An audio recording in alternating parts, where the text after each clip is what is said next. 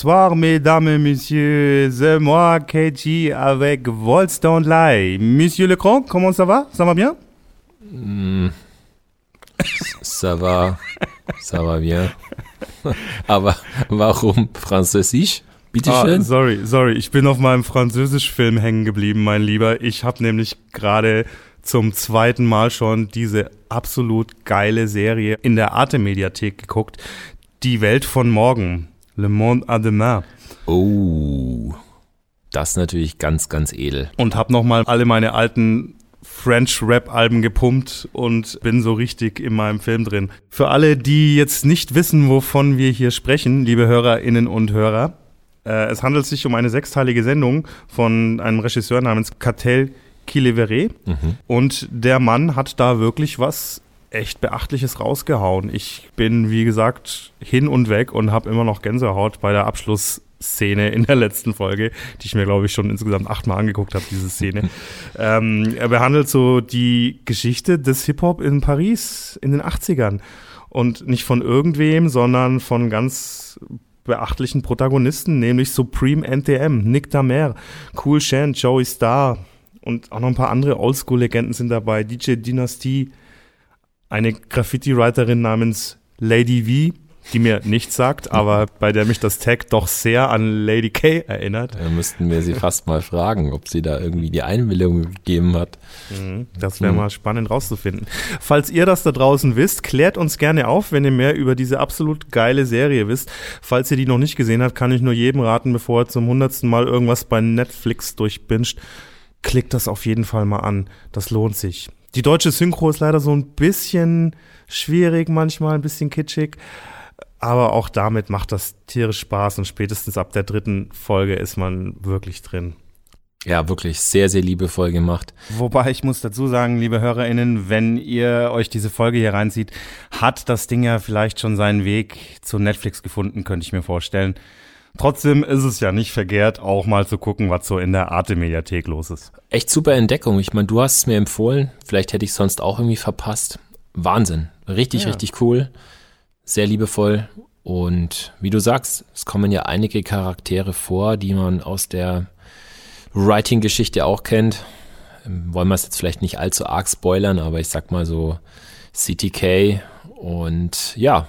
Die Also- Bando-Pieces, Mann. Ja, Mann. Also zieht's euch definitiv rein. Sehr, sehr schöne Serie. Ja, müsste eigentlich eher die Welt von gestern heißen und nicht die Welt von morgen. Aber, naja, künstlerische Freiheit wahrscheinlich. Auf jeden Fall bleiben wir auch heute so ein bisschen in der Welt von gestern. Und zwar in den 80er Jahren in der Oldschool. Zwar nicht in Paris, Frankreich, aber auch in einer Region mit einem sehr eigenen Dialekt, würde ich mal sagen. Wie war das? Wir können alles außer Hochdeutsch. Ja, liebe HörerInnen, falls ihr den Slogan schon mal gehört habt, dann wisst ihr jetzt zumindest schon mal, welche Region wir hier meinen. Es geht natürlich um Stuggi Stuttgart. wo es Pferdle und Äffle regiert. Ja, da kommen wir auch noch mal drauf später, mein Freund, würde ich sagen. Aber alle, die bis jetzt immer noch nicht wissen, von wem wir reden, wir haben Zoomer in the House. HWS. Hm, Ich würde die Gelegenheit gerne nutzen, um vielleicht noch zwei, drei Worte dazu sagen, bevor wir ins Interview einsteigen. Also Zoomer ist, ich glaube, für viele nicht so 100% präsent, die sich mit Graffiti aus den 90ern auseinandergesetzt haben. Warum auch immer, also ich habe es ein paar Leuten jetzt im Vorfeld der, der Folge ja gesagt, was da noch so kommt und manche hatten da irgendwie Schwierigkeiten, es zuzuordnen, ist für mich absolut nicht nachvollziehbar, weil halt einfach Legendenstatus. Ich weiß auf jeden Fall, dass das für dich so einer der allerersten Namen war und ich glaube, das kann ich unseren HörerInnen auch verraten. Du dich wirklich wahnsinnig, wahnsinnig auf dieses Interview und diesen Gast gefreut hast und ich bin sehr froh, dass wir es jetzt irgendwie realisieren konnten in der dritten Staffel. Ja, total geil. Deswegen vielleicht nicht zu viel vorwegnehmen, aber es ist schon echte Granate. Ja, und mit diesen Worten gehen wir einfach direkt ins Interview, ins Schwabenländle nach Stuttgart. Ab in den Kessel. Ja, wunderschönen guten Abend, lieber Zoomer. Guten Abend. Danke, dass du die Zeit nimmst für unseren Podcast. Sehr gern. Vielen Dank, dass Und- ich hier sein darf. Ja, und ich muss dazu sagen, wir sind mal wieder in einer wunderschönen süddeutschen Stadt. Wir sind in Stuttgart. Sehr schön. Freut mich, dass es dir gefällt. Ja, tatsächlich. Also für mich kein unbeschriebenes Blatt. Ich ähm, fand Stuttgart für mich immer sehr, sehr inspirierend, aber dazu kommen wir vielleicht später noch. Jetzt geht es ja erstmal um dich und ich habe mir schon überlegt, wie wir diesen Podcast am besten anfangen können.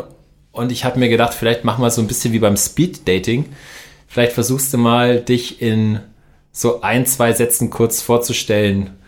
Wer oder was ist Zoomer? Puh, jetzt triffst du mich ganz schön hart.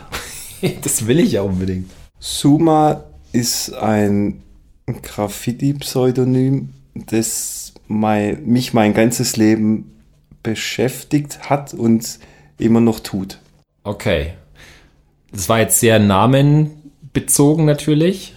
Und dieser Name ist für dich ein alter Ego, also sozusagen dein, deine zweite Identität. Die Frage ist natürlich jetzt ganz spannend, seit wann malst du diesen Namen? Hat er dich schon immer begleitet als Graffiti-Name oder als Style-Writing-Name oder ist das etwas, was später erst kam? Das hat sich tatsächlich erst mit den Jahren so ergeben. Mein Ursprungsname hieß mal Spice. Dann ging es über zu Shy. Mhm. Und irgendwann hat man das äh, komplementiert mit dem Namen Suma. Okay. Anscheinend hattest du schon immer eine ähm, Neigung zum Buchstaben S, kann man das sagen? Ja, das ist tatsächlich so. Aber unbewusst irgendwie. Ja, aber versuch's mal ins Bewusste zu transportieren. Hat das S für dich irgendwas Besonderes so? Äh, verbindest du damit irgendwas? Oder ist es vielleicht sogar ein Buchstabe, der dein, in deinem echten Namen vorkommt oder so? Mm, ja, tatsächlich. Das ist der Mittelpunkt meines Namens. Jetzt wird es gleich tiefenpsychologisch. Ja, ist so. Aber ich fand das S schon immer spannend. Das ist ein schöner Buchstabe, sagen wir es mal so. Ja, nee, finde ich auch. Ich meine, es gibt natürlich noch wahrscheinlich die Person Zoomer vor Graffiti. Vielleicht, dass wir da, weil wir machen das immer ganz gern so chronologisch bei uns in einem Podcast.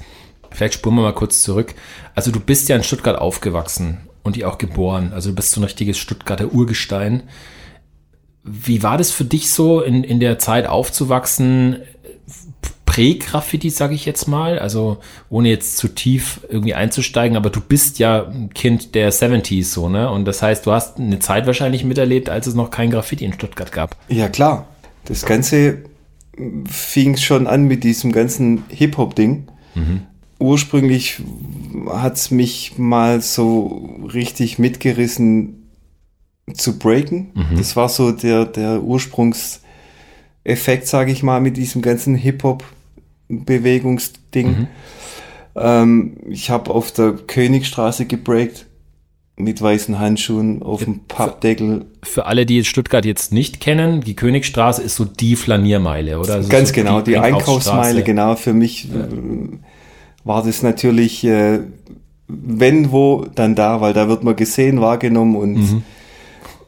So fing das an, das ganze Ding. Ich stelle mir das gerade vor meinem inneren Auge vor, Suma im Bordeaux-roten Puma Breakdance-Suit mit weißen Handschuhen. Ja, ganz genau so war es. Dann äh, eine Kangol Cap, wie es natürlich damals Geil. so war. Und äh, ganz wichtig waren die weißen Handschuhe, weil mein Augenmerk äh, lag damals eher auf diesem Electric Boogie Ding. Mhm. Nicht so eher dieses äh, Breaken mit Headspin und so weiter. Mhm.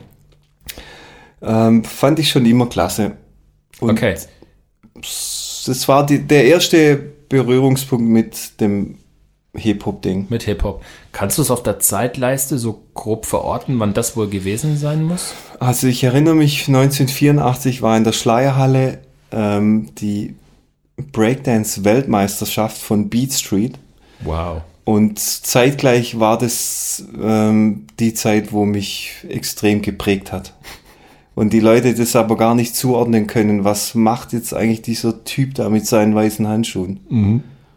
Und wie hast du es gelernt oder wie, wie hast du es dir abgeguckt? Äh, autodidaktisch gesehen, äh, Videos damals schon, Michael Jackson, sein Moonwalk, sind lauter so Impulse, die das komplementiert haben. Ja. Ich meine, jetzt wissen wir natürlich aus anderen Städten, in Deutschland, dass diese Breakdance-Welle und die Hip-Hop-Welle der 80er Jahre dann da schnell dazu geführt haben, dass dann in deutschen Großstädten Pieces auch aufgetaucht sind. Also, dass man dann erste Ansätze von Stylewriting gesehen hat. Wie war das in Stuttgart? Gab es dann da auch schon so, sag ich mal, Styles, die an Bilder aus Star Wars oder Beat Street oder so erinnert haben? Ähm, witzigerweise wurde ich aufmerksam durch den Film Wildstyle. Und zwar äh, kam der bei uns in die Kinos und ich habe zu meinem Vater gesagt, hey, ich würde mal ganz gern wieder ins Kino gehen. Er fragte dann, ja, was möchtest du denn angucken? Ja, da mhm. gibt es so einen Film, Wildstyle heißt der. Da geht es um so Jugendliche, die irgendwie tanzen, äh, dann irgendwie ihre Namen an die Wände malen. Mhm. Und das fand ich super interessant. Können wir uns das bitte anschauen? Und so fing das an. Und dann saß ich mit meinem Vater da im Kino und es gab sogar ein Wildstyle-T-Shirt zum Kinoticket dazu. Das war natürlich geil. grandios. Dann hatte ich ein T-Shirt mit diesem legendären Wildstyle-Piece drauf und es war wie Weihnachten. Das war grandios und da hat es mich gepackt. Alright. Also das kann man schon sagen, das war so ein First Contact, wie ihn wahrscheinlich sehr, sehr viele Jugendliche in Deutschland hatten. Wahrscheinlich. Und wie hast du das dann verarbeitet? Oder was mich natürlich vielleicht auch interessieren würde, wie hat es dein Vater verarbeitet? Fand der den Film cool oder? Der, der, der, der konnte damit nicht wirklich was anfangen, weil die Jugendliche, die da irgendwie im Ghetto tanzen, irgendwie ihre Namen an die Wände malen. Ja, okay, das war halt so, das gefällt denen, aber dass der mh, mm, mich so mhm. inspiriert hat, das war dem nicht bewusst. Okay, na gut, ich meine, ist wahrscheinlich, kann man deinem Papa jetzt auch nicht verübeln. Nee, so, gar nicht. Ich meine, hey, damit nichts anfangen Wir sprechen konnte. hier von den äh, Mitte der 80er Jahren. Ja. Also. Ja. War wahrscheinlich jetzt auch so rein soziokulturell schon ziemlich weit weg von Stuttgart. Also ich meine, wenn man da irgendwelche Jugendliche in der Bronx sieht, ich gehe jetzt mal schwer davon aus, dass es in Stuttgart Feuerbach anders zuging. Oder war es auch schon so ghetto-mäßig da? Nee, da war das klar. Es gab immer schwierige mhm. Ecken in Stuttgart und drumherum, aber von Ghetto hat da keiner gesprochen. Ich meine, mhm der Film damals, der wurde angepriesen als Dokumentarfilm, da geht man eigentlich nicht ins Kino, aber mhm. das war einfach so. Ja, krass. Also du hast dann diese Hip-Hop-Kultur inhaliert und hast es voll mitgenommen, hast gebreakt, hast, weiß ich nicht, hast du auch Musik, so sagen wir mal, produziert oder versucht zu DJen oder zu rappen oder so? Gab es da auch Ansätze? Mm, ja, zu rappen, das war nie mein Ding. Ich war auch noch nie jemand, der gern gesungen hat. Also von mhm. dem her ist das auf jeden Fall entfallen. Aber dieses ähm, DJing hat mich auch gepackt. Das ja. war klar, Platten gekauft, gemacht, Plattenspieler, Mischpult. Mein Vater hat sich dann immer gefragt, Mensch, Junge, was machst du mit den Schallplatten? Du, kratzt die da hin und her, die gehen doch kaputt. Das, ja, nee, das gehört so. Ach, okay, das verstehe ich mhm. nicht. Und das war halt unser Ding. Somit äh, sind wir mit dieser Hip-Hop-Kultur in Berührung gekommen. Also die volle Hip-Hop-Ladung, wie war es da mit Graffiti? Also mit, oder besser gesagt, jetzt diesen Style-Aspekt von Graffiti. Hast du dann da auch schon in den 80ern dann angefangen zu zeichnen oder hat es da noch ein bisschen gedauert? Das äh, fing natürlich dann an, nachdem ich dieses grandiose Wildstyle-T-Shirt hatte, dass man mhm. die Buchstaben ständig vor Augen hatte, mhm. versucht hat, die abzumalen und so weiter. Hat dann immer versucht, das bisschen äh, abzuwandeln, rauszufinden, gibt es eigentlich noch andere Sachen in die Richtung. Und witzigerweise kam dann irgendwann der legendäre Style Wars-Film mhm. im Fernsehen. Also im Prinzip ja auch ein Dokumentarfilm. Ja, genau. Aber Und, das hat gar nicht mh. lang gedauert, bis der nach dieser Wildstyle-Premiere in Deutschland im Fernsehen gelaufen ist. Wo mhm. keiner verstanden hat, was soll denn dieser Film da jetzt mhm. bei Arte? Nee, Quatsch, das gab es damals gar nicht. Das war im dritten Programm. Also mhm. da gab es noch kein Kabelfernsehen in der ja. Art. Naja, klar. Und lief ja wahrscheinlich auch zu Zeiten, wo jetzt nicht unbedingt Primetime war, so. Ne? Gar nicht, also. der lief mittags irgendwie und wie es halt früher so war, dann Samstagmittags gab es äh, im zweiten Programm gab es die Icy Gulp Breakdance Show. Da konnte man irgendwelche Moves lernen. Der hatte das dann vorgeführt und man konnte das nachmachen. Mhm. Und im Anschluss kam zufällig dann irgendwann so ein Film. In Anlehnung wahrscheinlich. Unglaublich. Darauf. Ja. Kann man sich heutzutage nicht mal mehr im Ansatz vorstellen, äh, wie das gewesen sein muss, weil es jetzt so eine Pionierzeit auch war. Und trotzdem ja schon so in Anführungszeichen Mainstream-fähig, dass man es halt dann im zweiten deutschen Fernsehen gezeigt hat. Ja, absolut. Erstaunlich. Gut, das heißt, du hast diese New York Graffiti-Einflüsse dann gesehen und hast du das dann auch so gemalt? Oder war das dann schon das, was dann dich animiert hat, Styles zu produzieren oder gab es da noch andere Einflüsse? Also die legendärste Situation, die habe ich, als wäre es gestern vor Augen. Dieser Wildstyle-Film hat man natürlich da gleich mit per Videorekorder aufgenommen, mhm. dass man sowas auch für sich archiviert. Ja.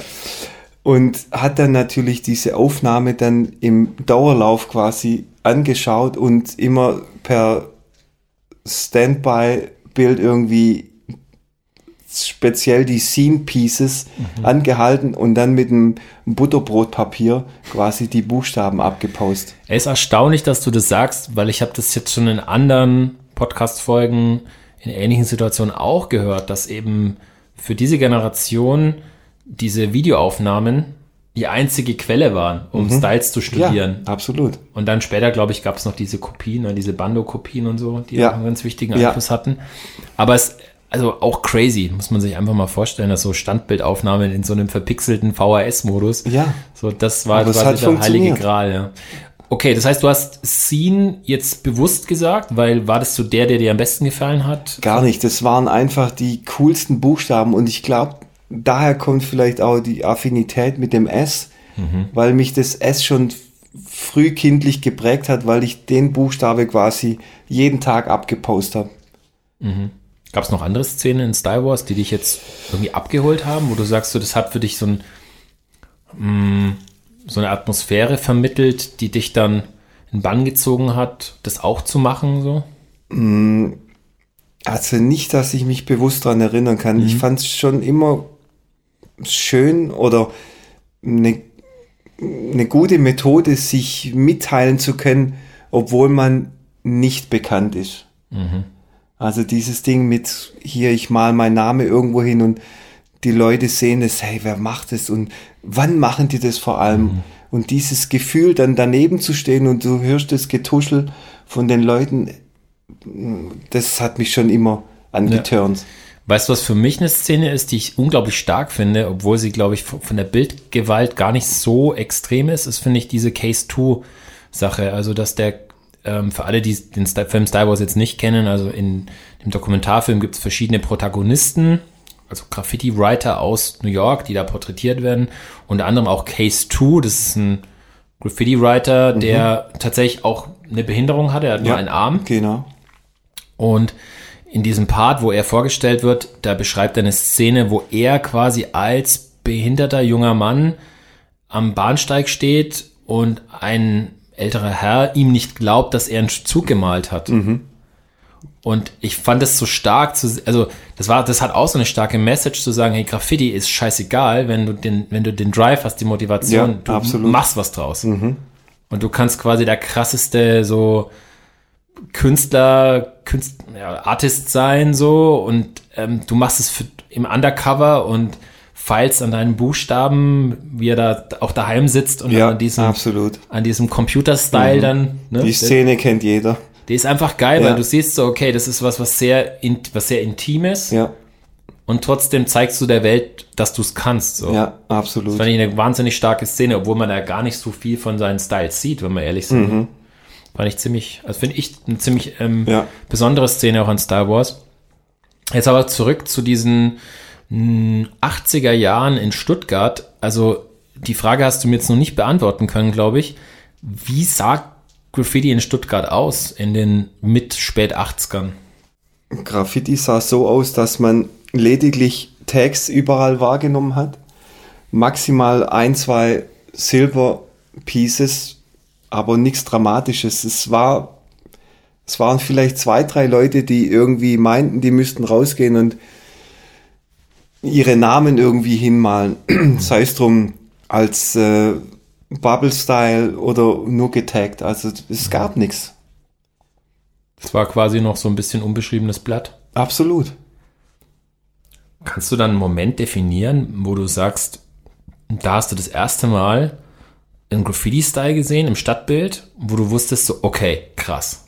Das ist so richtig Quality Shit so. Also es gab so Momente früher, der Cannstatter Vasen, eines der zweitgrößten Volksfeste der Welt. Mhm. Ähm, da gab es das Breakdance. Das war so ein Karussell, da lief immer die beste Musik und da hat man sich so getroffen, wenn man irgendwie dabei sein wollte. Und ähm, da hat es äh, damals schon so die Gerüchte gegeben, dass da sich immer Leute tummeln, die was mit Graffiti zu tun haben. Und man war natürlich dann immer irgendwie neugierig, wer wird es wohl sein und so weiter. Und da war es dann gang und gäbe, dass der ein oder andere so eine kleine Skizze aus der Hose gezogen hat und irgendwie so ein Charakter seinem Kumpel gezeigt hat. Schon so ein bisschen geheimnisvoll, aber schon auch so, dass die anderen drumherum das mitgekriegt haben. Und das war so dieses äh, hier Getuschel und so mal, hier, der macht auch was mit Graffiti und okay, wir müssen mal gucken. Es war schon so ein bisschen so diese schwäbische Mentalität Also der Writers Corner am Cannstatter Vasen, am Breakdance. am Breakdance. Genau. Das war Hey. schon so, Klingt ikonisch. ist so.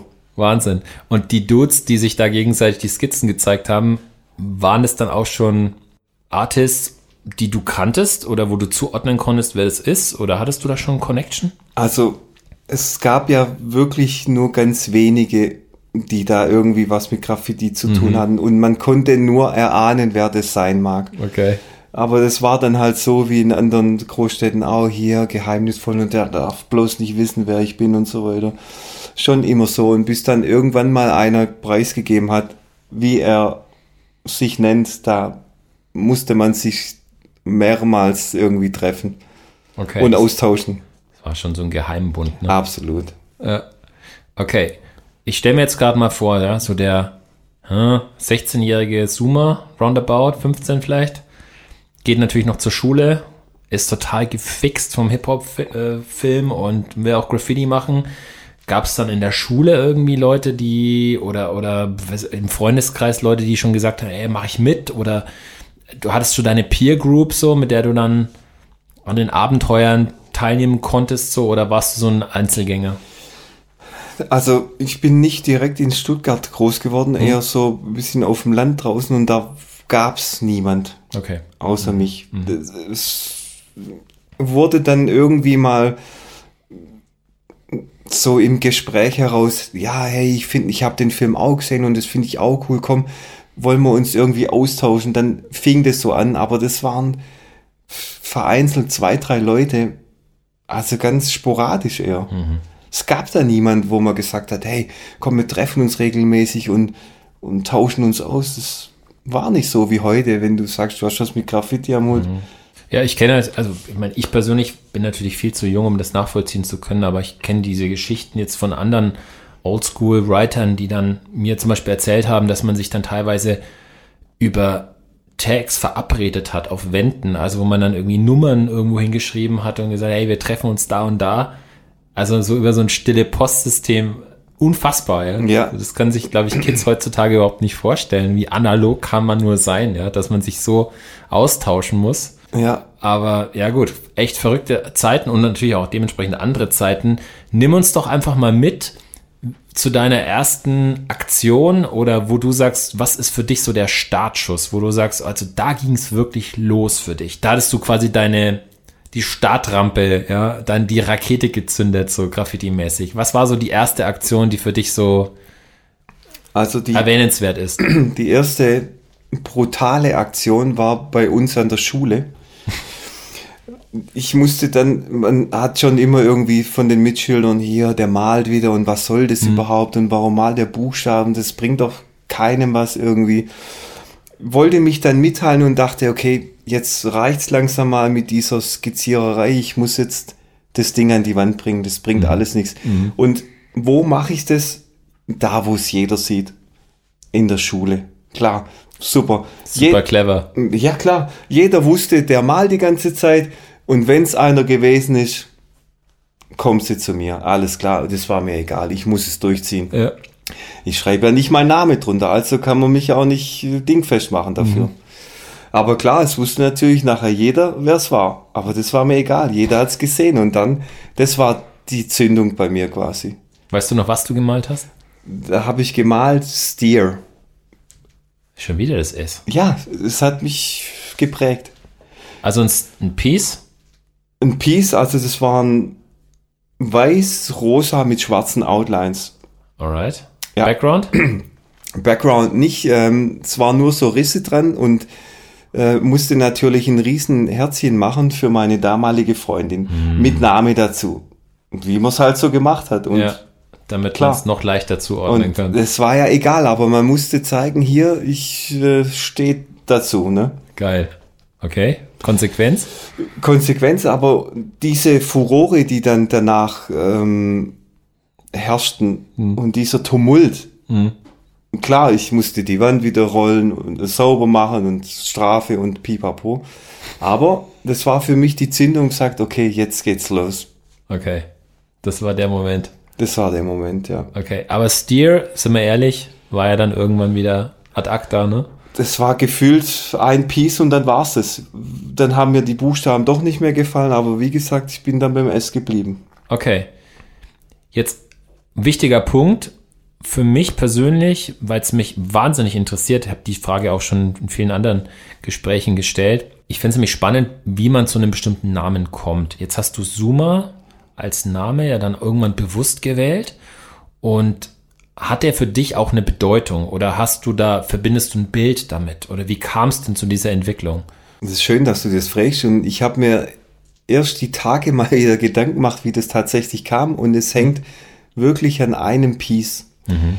Und zwar bin ich ein Sommerfreund. Also mhm. ich liebe den Sommer.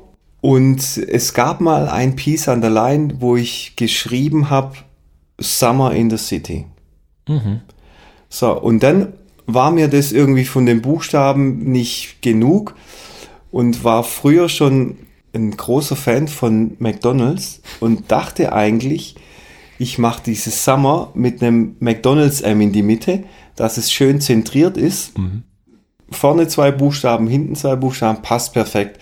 Es war dann so in so einem Bogen und dann stand da Summer in the City mit einem McDonald's M. Ich habe das Bild vor Augen. Ja, genau. Mhm. Und irgendwann dachte ich mir, aha, Summer und wie es dann im englischen Slang dann halt manchmal so war, dass man so Silben verschlingt und die dann abkürzt durch eine und auf einmal war aus Summer Suma. Mhm. Summer. Also das ER wurde ersetzt durch ein A. Okay. Dann anders ähm, buchstabiert eben, nur mit vier Buchstaben, aber das war quasi der, die Geburtsstunde von meinem Namen. Alright.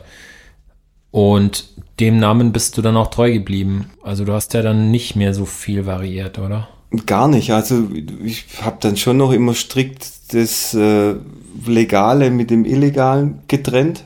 Hm. Aber irgendwie war mir das dann auch zu blöd. Also das heißt, in dem Fall, du hast mehr oder weniger einen lautmalerischen Namen. Also du verbindest damit dieses Summer, äh, Summer als Bild. Ja, ganz genau. Ja.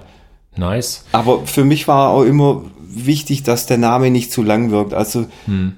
Fünf, Buch, fünf oder sechs Buchstaben, Hut ab, der das malt, aber das war für mich zu lang. Maximal vier und somit war der Suma geboren. Wobei das R am Ende ist schon auch nicht, nicht ja, auf jeden Fall. Ne? Da hat halt jeder so seine Favoriten. Ne? Äh, ja, schön.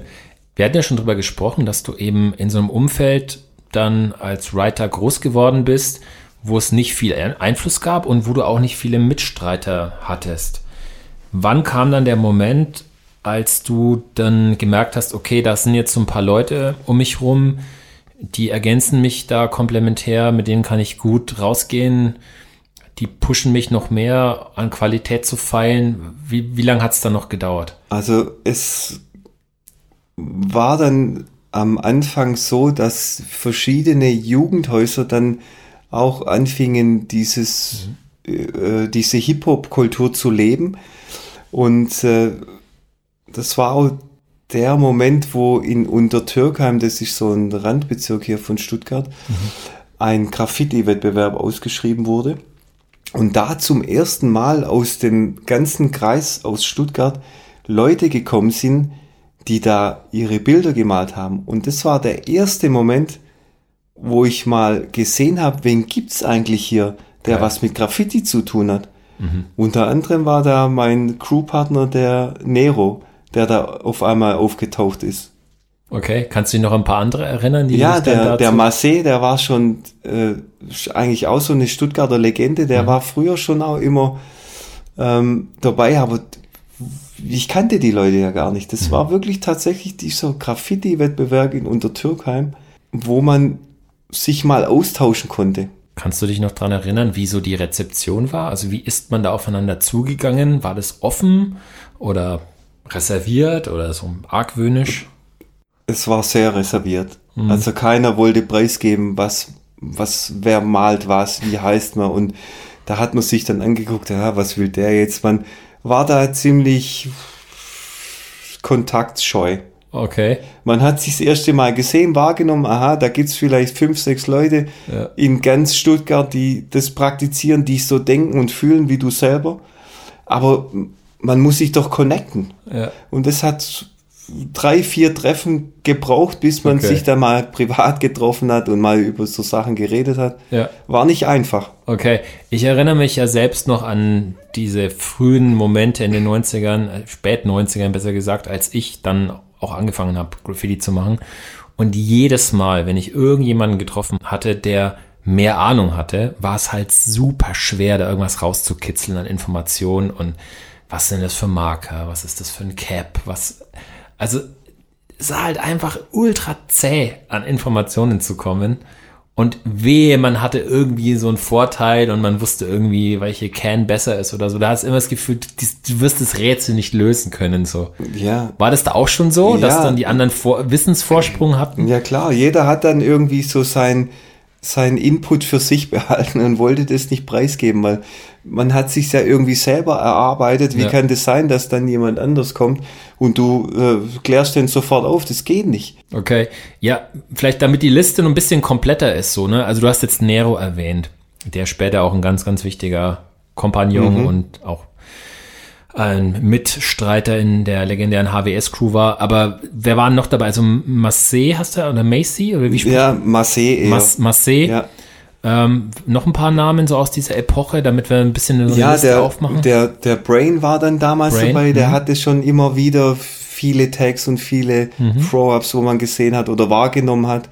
Der PJ waren schon auch so Vorreiter, wo man so aufgeguckt hat und dachte hat, boah, was hauen die da raus, was, was machen die denn? Mhm. Waren sehr von München schon damals beeinflusst, mhm. da wussten wir noch gar nicht in Stuttgart, was ja. ist eigentlich in München los? Mhm. Die haben das dann schon so mit hergebracht.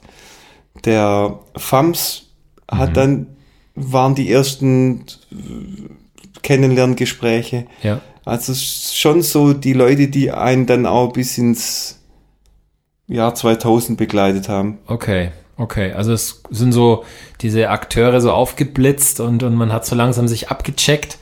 Und dann ging es genau. doch relativ zügig, oder wahrscheinlich, dass sich dann die Crews gefunden haben. Ja, ne? man, man wusste dann, okay, man hat hier Gleichgesinnte, es gibt nicht viele, man muss sich jetzt an die halten, die es gibt mhm. und hat sich dann so connected und äh, öfters getroffen.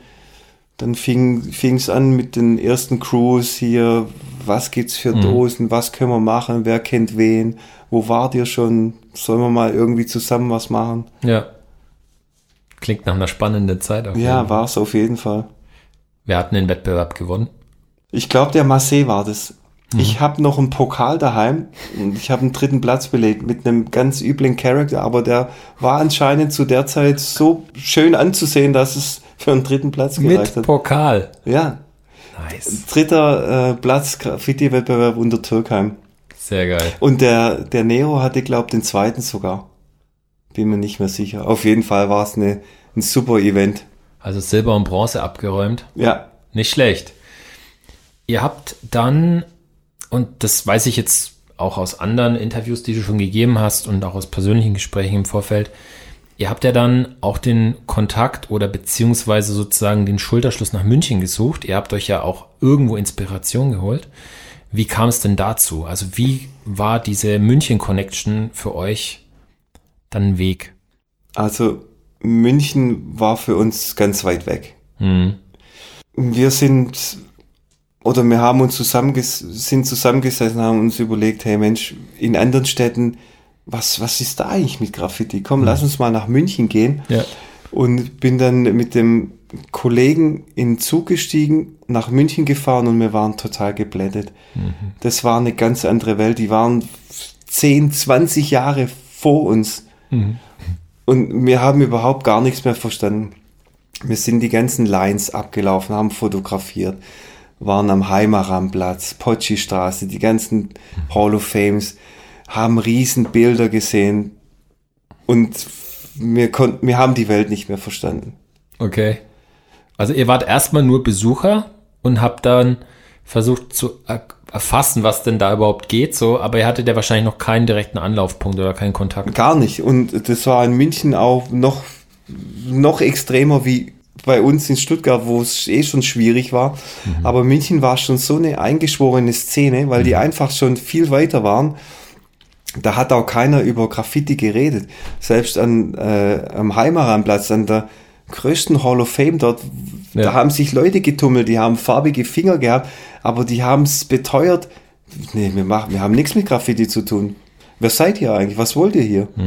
Es war ganz, ganz schwierig für uns. Was vielleicht natürlich auch an der Repression lag, das in München schon, ging Ja. schon gut zu, glaube ich. Ja, brutal. Die waren einfach viel, wei viel weiter. Oder was heißt viel weiter? Wir waren ja gar nichts, Stuttgart.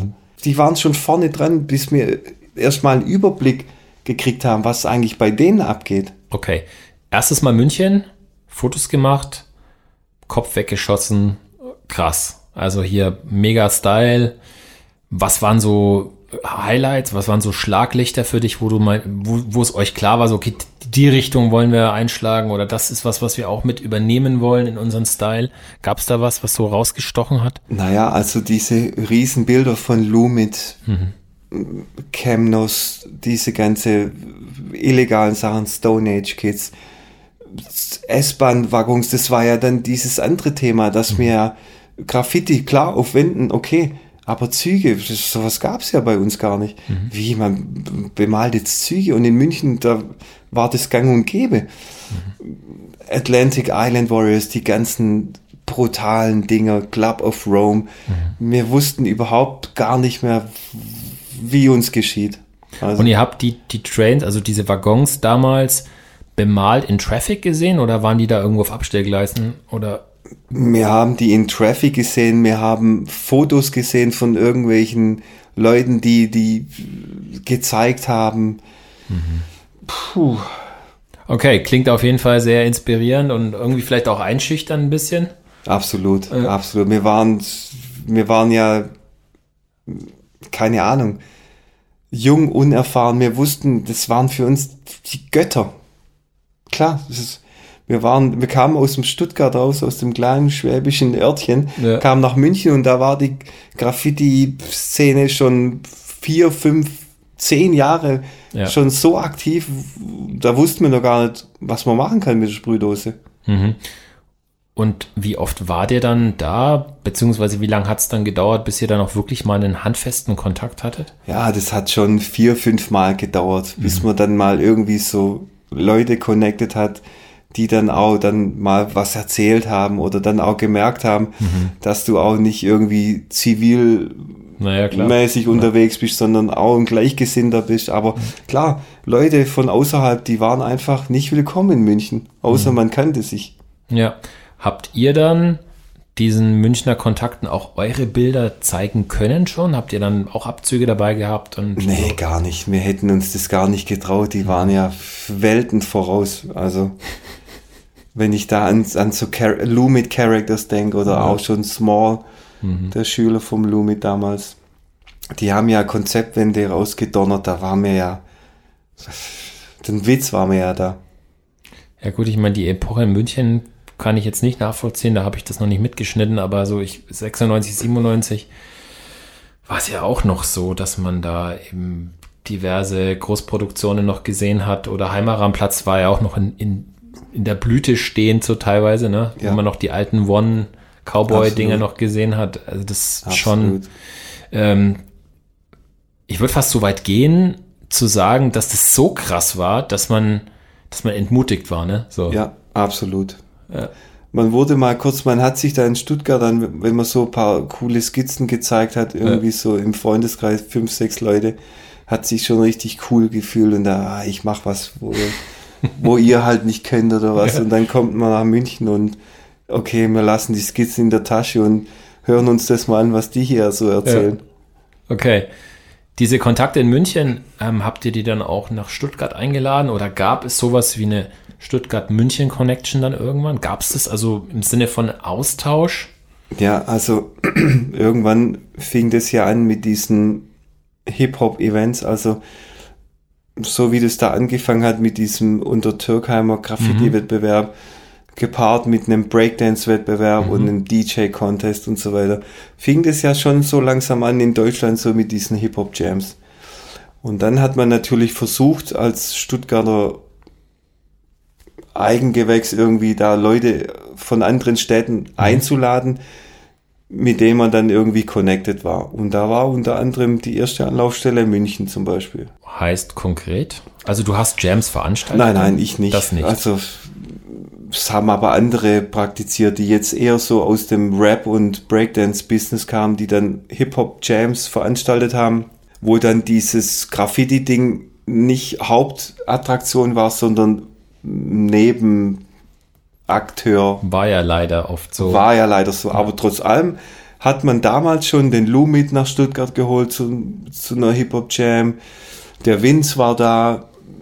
Also schon der ein oder andere auf von weiters weg. Also es war dann nicht so, dass die Leute da nicht gekommen sind, weil man dachte, boah, in Stuttgart, was soll das, was soll ich da hin? Also ja. die haben sich dann schon auch geschmeichelt gefühlt und sind dann auch gern gekommen. Und mir natürlich dann, ja, oh, krass, die kommen zu uns und hat das, dann war dann irgendwie schon so eine Basis da, wo man dann so aufgrund dessen dann auch tiefgründiger ja. gesprochen hat. Ich frage natürlich auch deswegen, weil, wenn man sich jetzt den Stuttgart-Style, ganz bewusst mal Anführungszeichen, der frühen 90er Jahre anschaut, dann ist der schon anders gewesen als der dann Mitte der 90er oder den späten 90ern. Also es gab ja da irgendwie eine Entwicklung und Anfang der 90er sieht man schon einen Einfluss oder diese Connection zu bestimmten Münchner Ansätzen. Ja, also mhm. ich würde jetzt nicht behaupten, dass ihr da irgendwie was abgemalt habt, aber es ist klar, dass da eine Inspiration da war. Mhm. Und ich glaube sogar irgendwo gelesen zu haben, dass du meintest, es gab beispielsweise Pieces von Nehmer, die dich mhm. extrem beeinflusst absolut, haben. Absolut, absolut. Kannst du auch sagen, warum? Also was war an diesen Styles so besonders? Also für mich selber stand noch nie so dieser New York Wild Style im Vordergrund. Mhm konnte ich einfach nichts. Ich fand es zwar schön anzusehen, aber für mich war das too much. Mhm. Ich es eher blockig, groß, bunt, sauber. Und Neymar war einer derjenigen, der illegal schon solche Kanonen hingelegt hat, wo wir damals gedacht haben, das kann nicht sein, wie macht er das? Was sind das für saubere Outlines? Was sind das für Farben? Mhm. Das, das ist unglaublich und das ganze Ding irgendwie am Hauptbahnhof in München an einer, an einer Haltestelle. Wie geht es? Ja. Das hat mich wirklich beeinflusst. Also wenn ich dann an diese Pieces zurückdenke und ich habe die tatsächlich nur in Büchern gesehen, ich glaube ein paar waren Ende der 90er noch, glaube ich, erhalten, aber die meisten waren dann, glaube ich, schon weg. Ähm, das waren ziemlich krasse Filz auch so, ne? sehr mhm. bunt, mhm. sehr ja. krasse Fading-Technik. Ja, und absolut. Da, und dann mit Inlines und so ne? mhm. ne? und fetten Outlines. Ja. Super. Also ein ganz besonderer Style auf jeden Fall. Absolut. Und das habt ihr, oder ich sag mal mehr, mehrere Leute wahrscheinlich, habt ihr das dann irgendwie so ein bisschen nach Stuttgart importiert? Kann man das so unterschreiben? Ja, absolut haben wir. Also mein Kollege, der Nero und ich waren dann relativ oft in München, haben dann auch den einen oder anderen Kontakt gehabt, mhm. die diesen Style mehr oder weniger praktiziert haben. Und na klar hat man das adaptiert. Wir waren die, ich, wir waren die Kleinen aus Stuttgart. Ja. Das ist doch klar, dass man das adaptiert oder sich einen Ratschlag gibt, macht es so und so und automatisch übernimmt man den Schlenker oder den Move oder die Outline oder den Block. Ist ja. ganz klar. Und so hat sich das eben entwickelt. Würdest du sagen, dass diese Kontakte, die ihr da in München hattet, und das sind ja nicht, also nicht keine unbeschriebenen Blätter gewesen, die ihr da auch kanntet dann, haben die euch irgendwie auch geteacht oder waren es Mentoren für euch? Haben die euch irgendwie auch Techniken gezeigt oder sagen wir mal, wie man sich im Yard verhält etc.? Mm, also ich würde schon sagen, dass die uns geteacht haben, kann man schon sagen. Mhm weil die natürlich aus einem ganz anderen Background stammen wie mir in Stuttgart. Wir hatten ja keine Szene. In München war ja, wo wir das erste Mal angereist sind, die hatten ja schon eine intakte Szene. Mhm. Mit mehreren Einflüssen. Da gab es nicht drei, vier Leute, sondern da gab es halt 20, 30 Leute. Ja. Und da hat jeder sein eigenes Ding gemacht. Also, mhm. und klar, die Leute, mit denen wir dann irgendwie zusammen waren, die haben uns total beeinflusst und wir haben uns dann auch beeinflussen lassen. Weil das waren einfach die Kings für uns, ganz klar, mhm. muss man schon so sagen.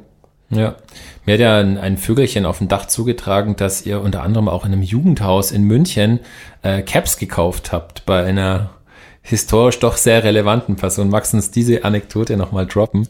Der allbekannte Zepster, der hat damals als äh, Zivi eine Stelle gehabt in einem Jugendhaus in Leim in München.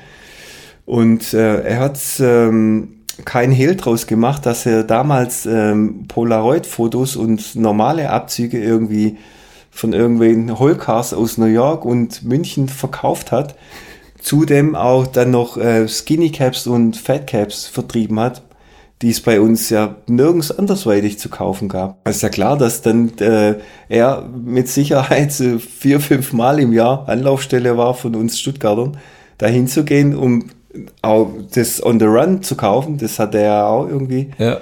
mit äh, vertrieben und zudem dann äh, die neuesten Bilder zu sehen, beziehungsweise Caps zu kaufen. Und ihr habt auch zugeschlagen, ne? Ja, klar. Es gab ja so, es gab nichts anderes. Krass. Nicht so wie heute, dass du im Internet irgendwelche Sachen, 100 Caps hier, tralala, eingibst und am nächsten Tag sind die da. Das gab's nicht. Ja, ich erinnere mich noch sehr gerne an die On-the-Run-Werbung. Es gab so eine On-the-Run-Grafik, da stand, ich glaube, On-the-Run Caps. Mhm. Äh, und dann Untertitel war There's more you need than just skills and cans oder so. Ja. Ich, ja, ja, gab's genau. gleich als Pulli und so. Ja, ja. Ja, auf jeden Fall. Äh, gut, Zapster, ne? Also. Ähm, ja, er hat viel bewegt. Lichtgestalt, Lichtgestalt. Absolut, absolut. Hat, er, hat der euch irgendwie Feedback gegeben, so zwecks Stuttgart und? Mm, das war wieder eine ganz andere Liga.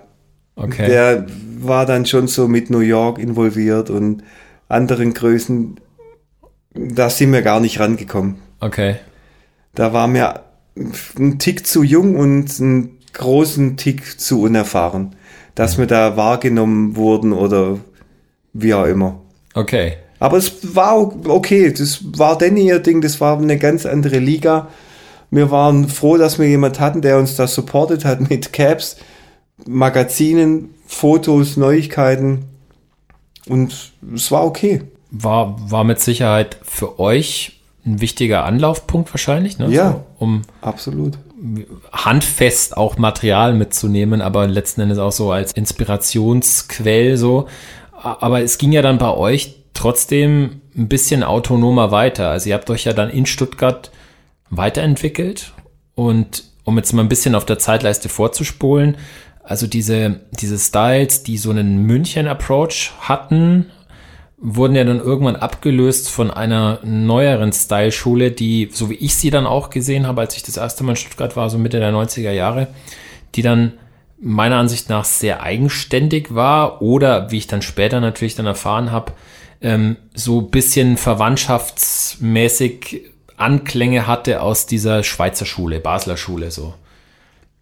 Nimm uns mal bitte mit, wie kam es zu dieser Entwicklung? Gab es da irgendwelche speziellen Schritte, warum das dann so kam, wie es kam? Also das ähm, Basel Style-Thema, das kam erst später. Mhm.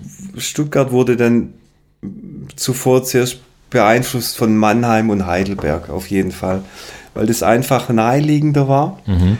Man hat sich dann auf so diversen Jams dann getroffen und dann war es klar, dass die umliegenden Städte eher vertreten sind, wie zum Beispiel jetzt Basel oder weiters weg. Ja. Der ein oder andere von uns hat dann irgendwie Freundschaften geknüpft mit Leuten aus Heidelberg, aus Heilbronn, alles was halt so umliegend ist und die schon damals auch ihren eigenen Style hatten. Bei Heidelberg brauchen wir uns gar nicht Absolut. streiten so. Genau und ja. so fing es dann an, irgendwie so Connections über die Stadtgrenze hinaus zu knüpfen und somit wurden auch der ein oder andere Style vermischt. Das war so eine gesunde Mischung aus München, Heidelberg, Mannheim, Frankfurt, so ein, so ein, so ein Mischmasch. Aber irgendwie muss man sich dann ja trotz allem wieder sein eigenes Ding machen. Ja.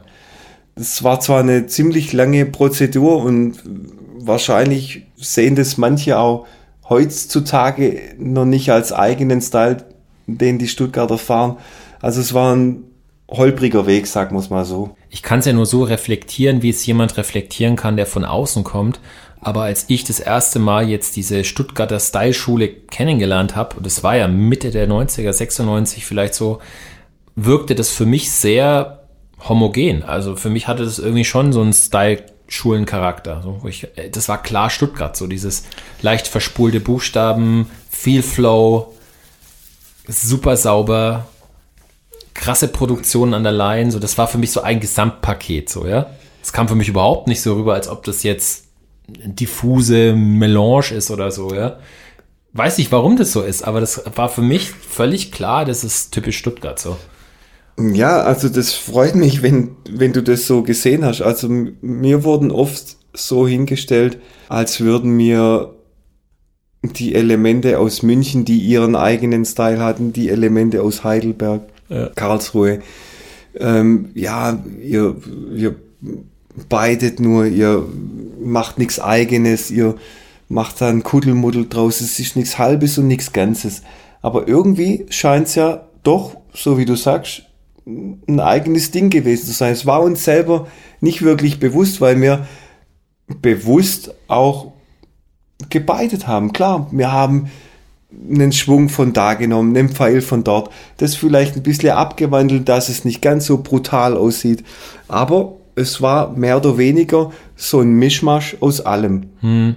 Naja gut, da würde ich jetzt widersprechen, weil ich meine, Biting würde ja bedeuten, du übernimmst komplette Elemente so, oder? Und ich glaube eher, das Nein, war so, Sampling halt mehr, so wie ja, man es im Musikbereich ja auch macht. Das genau, Sample. Genau. War vielleicht der falsche Ausdruck. Also ja. man hat sich orientiert oder beeinflussen lassen, ja. aber sein eigenes Ding draus gemacht. Hm.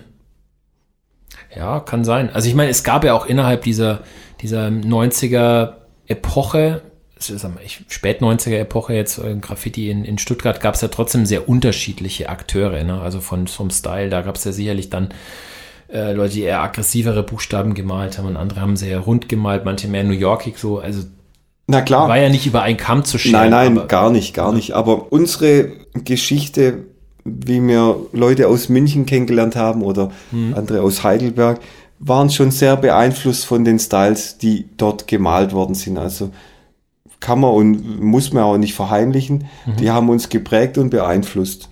Ähm, kurze Frage zu Heidelberg. Was waren das da zum Beispiel für ähm, Protagonisten, die mit Stuttgart schon in Connection standen? Also die Kane-Sachen haben uns schon alle beeinflusst.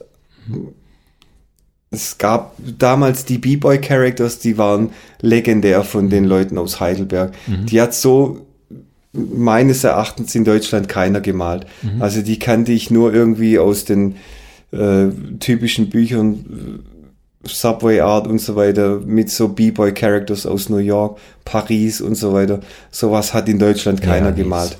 Auf jeden Fall outstanding, definitiv. Ja, und das war einfach so ein Aushängeschild für Heidelberg, dass ähm, unter anderem die Leute um den Kane rum einfach solche Dinger rausgehauen haben, wo wir dachten, okay, pff, brutal.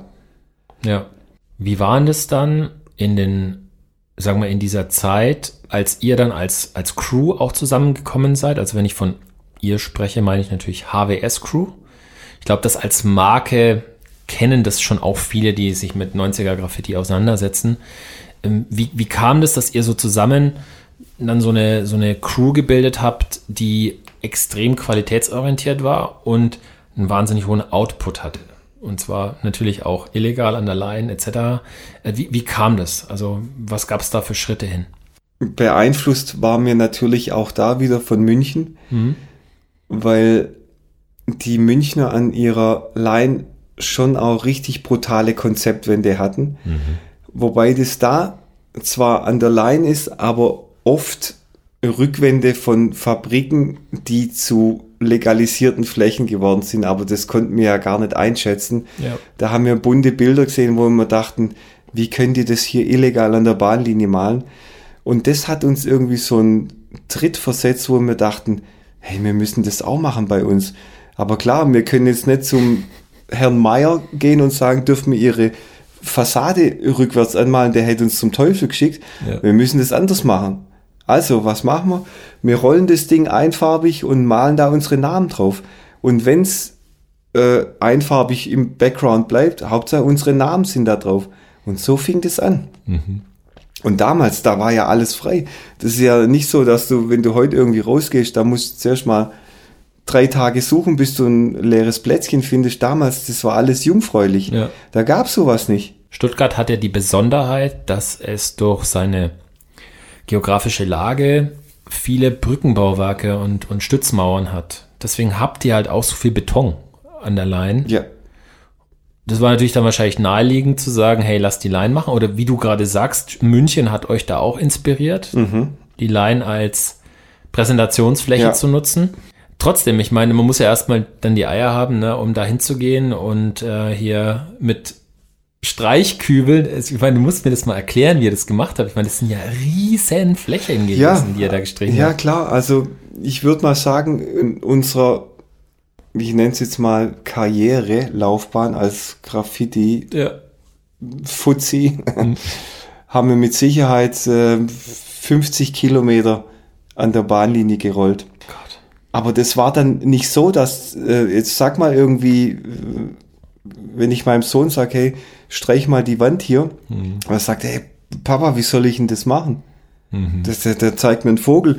Und wir sind dann nachts von zwei bis drei äh, raus an die Line gegangen und haben 50 Meter gerollt. Ja. Damit wir nachher das Ding wieder zumalen können. Jetzt mal rein von der, vom Ablauf. Ihr habt dann da, was weiß ich, dreimal 15 Liter Kübel gehabt oder was und seid dann da an die, in die Line spaziert? Ja, wir haben immer versucht, irgendwie ähm, so nah als möglich zu parken, weil trag mal zwei 15 Liter Eimer ja. Über die Bahngleise und über Schotter und Wald. Nicht so geil. Es war schon eine richtig äh, Herausforderung und das, das ein oder andere eure, Höschen haben wir da verschwitzt. das war ja Bodybuilding dann quasi. Ne? Ja, absolut. Aber das war für uns, das hat dazugehört. Wir konnten nicht irgendwie an die Wand gehen und äh, da draufmalen, ohne vorzustreichen. Das gab's nicht. Ja. Wir mussten das Ding rollen. Und zweite Frage wäre natürlich jetzt, wie kommt man an diese Menge Streichfarbe? Also wir hatten damals das Glück, dass ähm, als wir so mehr oder weniger aktiver waren im Graffiti-Malen, hat äh, der Kollege einen ganz guten Draht gehabt ähm, zum Bürgermeister mhm. von Ludwigsburg. Und äh, da durften wir die ein oder andere S-Bahn-Unterführung bemalen Alright. Mhm. und hatten dann natürlich da massig an Material übrig. Da gab es dann keine Kohle dafür fürs Machen, ja. sondern da gab es dann Budget. Ihr habt Wandfarbe und Dosen und da ist natürlich immer so viel übrig geblieben, mhm. dass es uns natürlich einfach ähm, fiel, das andersweitig unterzubringen. Und somit war es klar, wir gehen heute, wir gehen tagsüber an die Hall of Fame oder mal einen Auftrag und nachts Ab gehen wir raus und das, was übrig geblieben ist, muss unter die Leute. Okay. Habt ihr das dann so von den Aktionen so choreografiert, dass ihr zuerst gestrichen habt und dann erst später nochmal zum Malen hingekommen seid? Nein, sowas gab's nicht. Also nee. wir haben gerollt ähm, und zu normalen Temperaturen ging's dann auch gleich zur Sache. Das ein oder andere Mal war es dann ein bisschen zu kalt. Dann war zum einen die Tünche irgendwie eingefroren, dann ging es halt gar nicht. Aber in der Regel hat es eigentlich immer funktioniert. Okay. Und dann mit Cans einfach drauf los. Habt ihr nochmal so einen extra fetten Rucksack dabei gehabt mit, mit eurer Farbkombo? Ja, wir haben uns schon dann äh, bei so Konzepten immer abgesprochen ähm, und hat im, zum größten Teil auch immer funktioniert. Okay. HWS. Warum HWS? Hanna wichst sich. Naheliegend. Es haben ja viele irgendwie so äh, Graffiti-bezogene Namen, ja. äh, keine Ahnung, Special, Can Action, tralala, das war uns alles zu popelig irgendwie. Und der Kollege Hanks, der hatte mal irgendwie so einen Soft-Sex-Film gesehen und da hieß es dann im Hintergrund, ähm, schau mal da drüben, die Hanna wichst sich. Und es war so ausschlaggebend für ihn, weil es einfach so ein witziger Aspekt war, wo er gesagt hat, hey, das wäre doch ein cooler Name für unsere Crew. Mhm. Und es gab keine Zweifel da, okay, alles klar, so machen wir's. Völlig absurd, aber das macht's ja gerade so lustig. Ist das Thema Humor etwas, was euch generell zusammengeschweißt hat? Absolut, also der Humor stand immer im Vordergrund. Wir haben wirklich nette Anekdoten an der Line, wo wir heutzutage uns noch irgendwie erinnern, wo wir dachten, Mensch, damals da hatten wir eine coole Zeit und zudem haben wir auch was Schönes hinterlassen. Ja.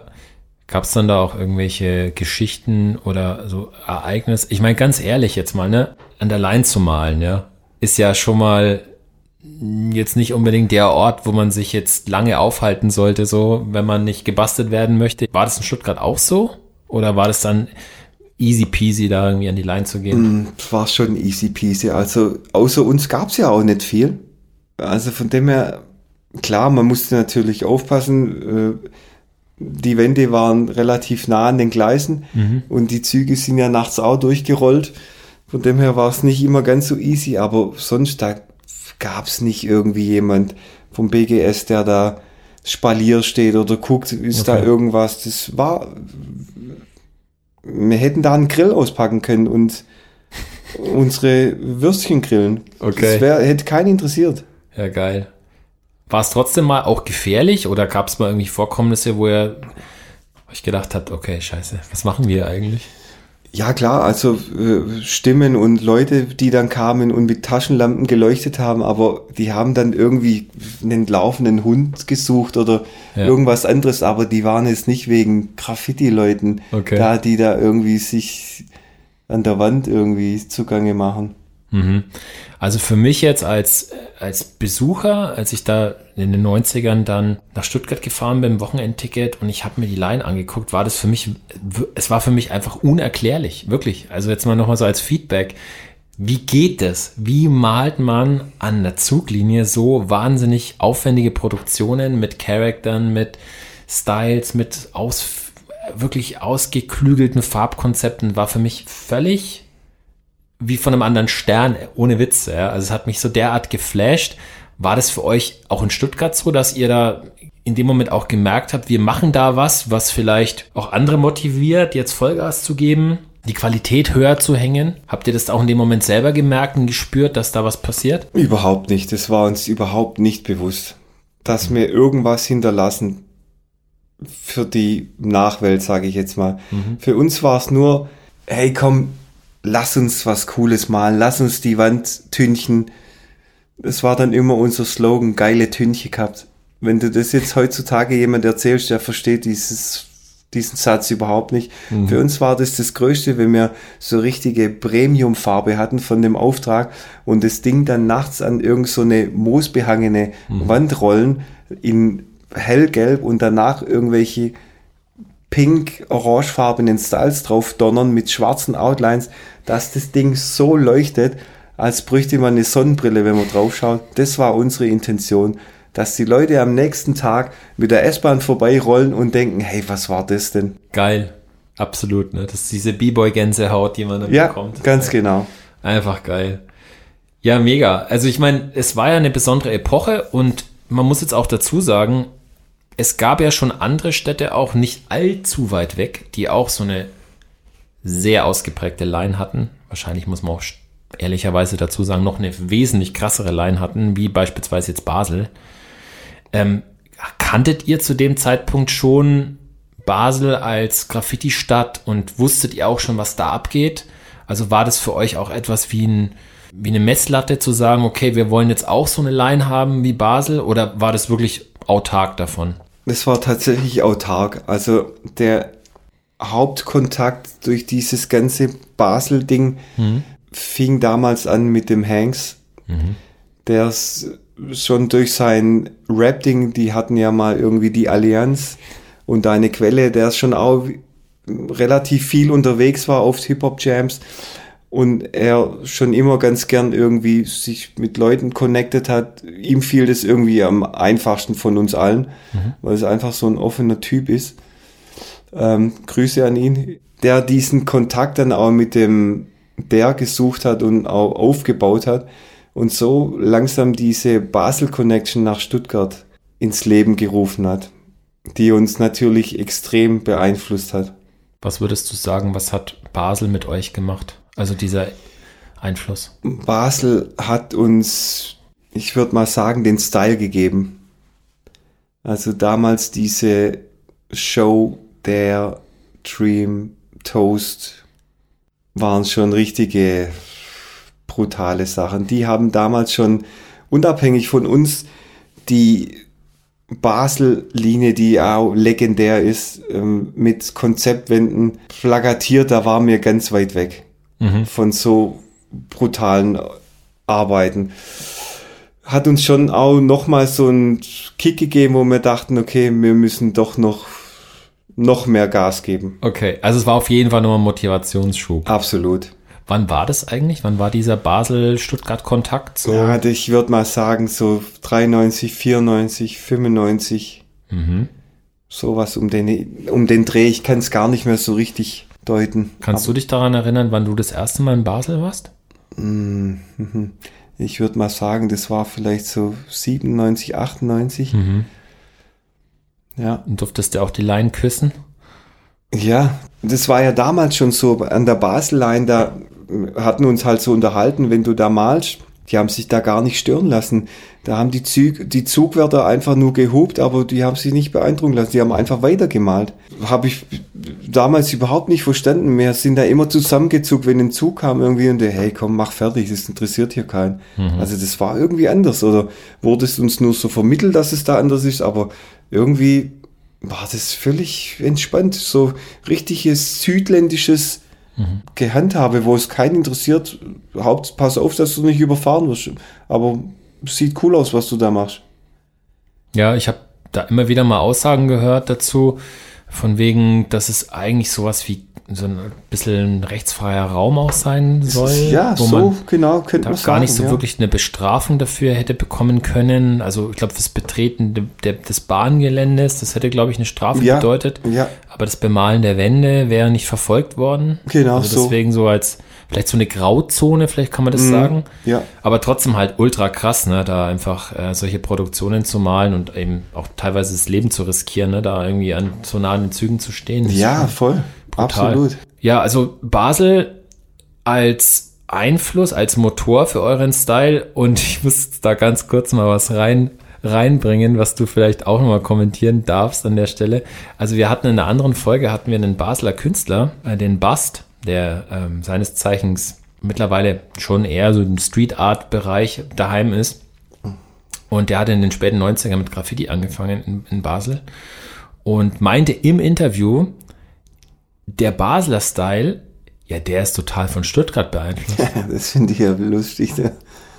Und als er das wirklich knochentrocken mir gesagt hat, dachte ich so, Moment, echt jetzt? Wie meinst du das jetzt? Und ich meine, jetzt ist natürlich die Frage an dich. Meinst du, dass auch Stuttgart-Basel wieder zurück beeinflussen konnte? Nee, 0,0.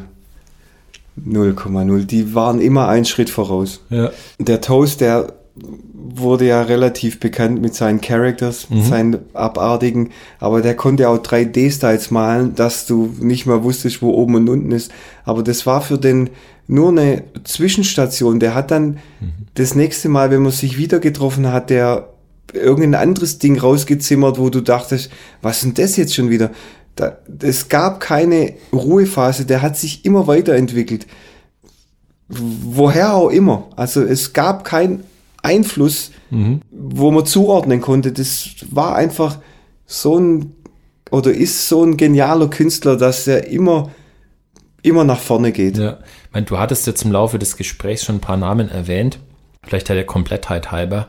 Also wenn man jetzt von Basler so Golden Era Graffiti spricht, dann kann man jetzt eine riesen Liste aufmachen. So, aber klar, Dream, Dare, Rest in Peace. Dann haben wir ähm, Kesi, der jetzt nicht unbedingt Basler ist, glaube ich. Der ne? kommt aus Bern eigentlich, ja, aber war schon immer mit den Leuten zusammen. Toast ist ja, glaube ich, auch ursprünglich aus Bern. Bern.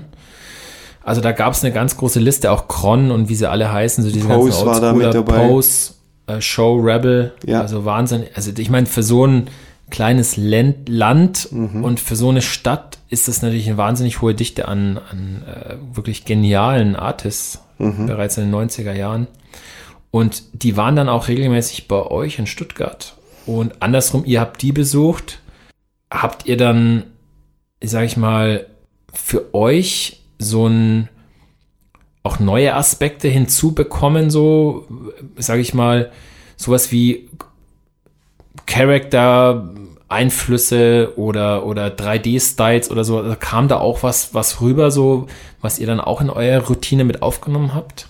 Schon, also der der hat uns alle beeinflusst mit seinen schönen Buchstaben, die immer richtig schön geflowt haben. Das hat uns alle beeindruckt. Mhm. Haben dann versucht, das auch in, den, in der Buchstabenform so klarzustellen, dass man den Namen in einem schönen Bounce irgendwie auf die Wand bringt, dann gar nicht groß viel Schnickschnack drumrum macht, sondern vielleicht nur eine Second und ein paar Bubbles drumrum, haben wir schon praktiziert zu versuchen, mhm. nicht so viel Schnickschnack, Schnickschnack zu machen, sondern ja. das eher sauber und äh, aufwendig zu machen. Mhm.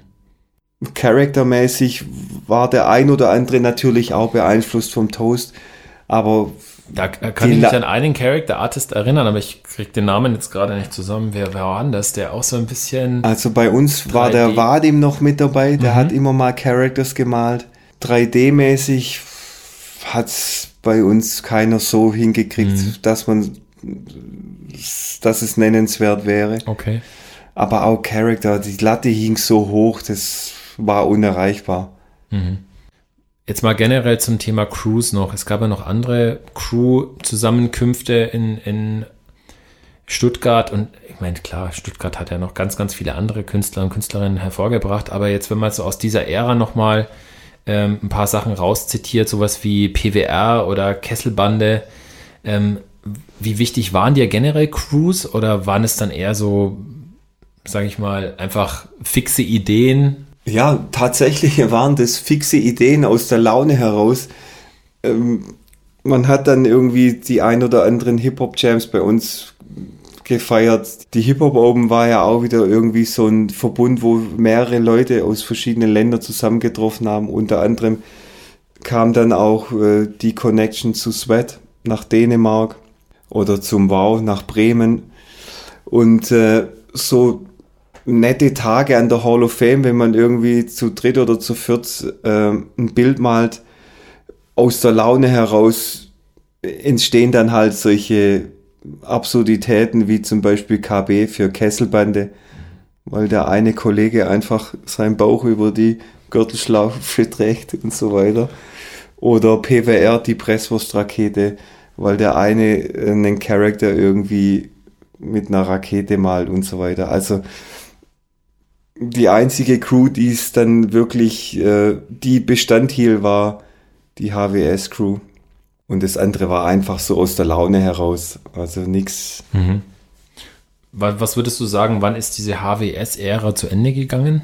Ich meine, die gibt es ja offiziell immer noch, ne? Aber. ja, wann geht eine Ära zu Ende oder wann bleibt sie bestehen? Also, mhm. solange irgendeiner von der Crew rausgeht und sein Name an die Wand malt und HWS dazu malt, solange besteht die Crew. Ja, das ist wohl wahr. Ich meine, wann ging diese besonders aktive Zeit zu Ende, wo ihr wirklich die, die Line dominiert habt? Naja, also wie es halt so ist, mit den Jahren schlägt irgendwann jeder seinen eigenen Weg ein. Der eine zieht weg aus Stuttgart, der andere heiratet. Mhm. Muss ja auch kein Hindernis sein, irgendwie weiter malen zu gehen, aber die Prioritäten liegen dann vielleicht ja. auf der Arbeit, äh, in der Familie, bei den Kindern und so weiter. Lässt sich halt ähm, nicht immer alles so vereinen, wie man es gern hätte manchmal und so trennen sich halt die ein oder anderen Wege. Aber das Schöne ist, dass sich die Wege auch wieder kreuzen mhm. mit den Jahren. Ja, du bist jetzt wieder aktiver, würde ich sagen, oder du hattest auch mal vor ein paar Jahren eine sehr aktive Zeit.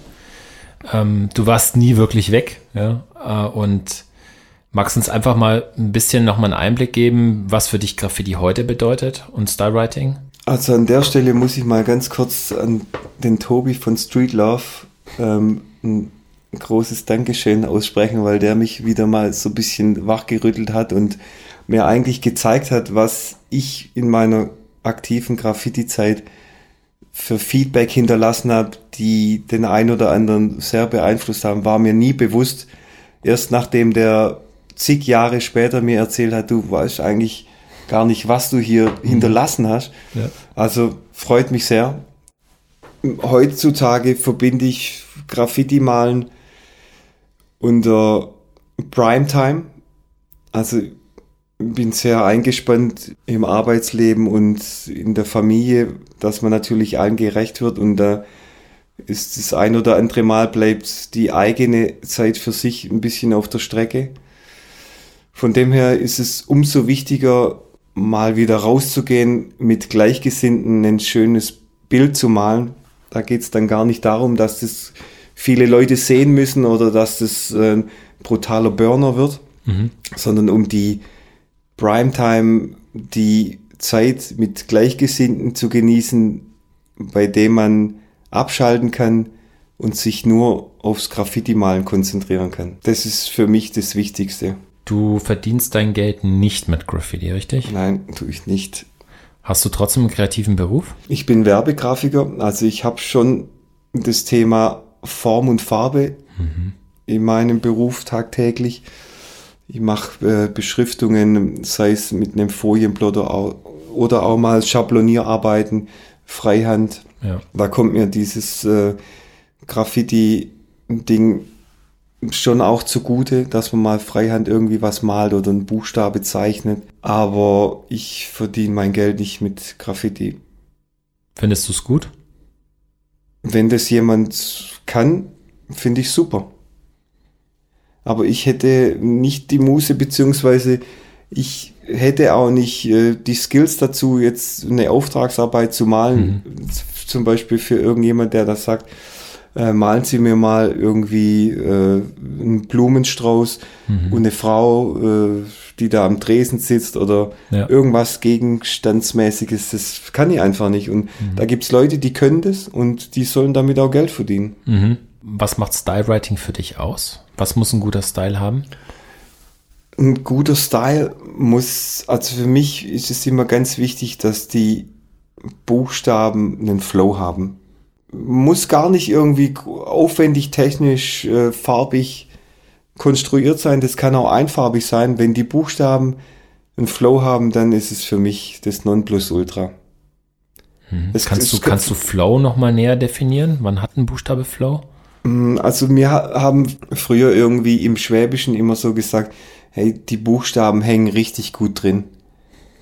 Ja, äh, ich weiß gar nicht, wie man sowas erklären kann. Das ist einfach das Gegenteil von steif. Okay.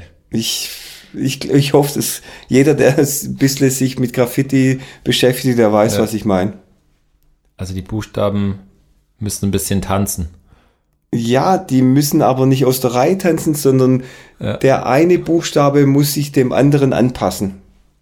Ja, da würde ich gerne ein Zitat droppen von einem unserer Gäste. Und zwar hatten wir Akte aus Berlin. An der Stelle Grüße bei uns im Podcast. Und der meinte, ein geiler Style sieht aus wie eine B-Boy-Crew bei der Endpose. Ja, zum Beispiel. Das ist super umschrieben. Und das Perfekt, war, cool. Besser kann man es eigentlich auf den Punkt Ja. bringen, ne? Das stimmt, absolut. Ja. Und das können auch manchmal, wenn man die einzelnen Buchstaben analysiert, richtige Grübel sein. Ja. Aber in Kombination macht's dann ein Top-Style aus. Okay. Wenn du dir heute, also 2022, Graffiti in Stuttgart anschaust und du vergleichst es mit dem, was ihr damals so hattet, was würdest du sagen, ist so der größte Unterschied? Naja, die, das Social-Media-Ding, das ist natürlich heutzutage, wenn ich irgendwas über Graffiti wissen will, dann gebe ich das bei Google ein oder Ja. sonst irgendwo bei YouTube und dann macht's mir 100.000 Vorschläge. Was hatten wir damals? Wir hatten anfänglich schwarz-weiß Magazine, dann kam das Subway Art, das Graffiti Germany, Süddeutschland, tralala, pipapo, aber das war's. Das war nicht viel. Das war nicht viel. Mhm. Abgesehen von den Dosen damals, also was hatten wir? Jeder, der mit Graffiti was am Hut hat, weiß, die ein oder andere Dose funktioniert gar nicht. Ja. Heutzutage kannst du auswählen, hier hochpigmentiert, hier doppelte Größe, hier die Caps, dort Caps. Transparent schwarz. Transparent schwarz, absolutes Highlight für mich. ähm, ja, also die Auswahl heutzutage, man, es wird einem einfach einfacher gemacht.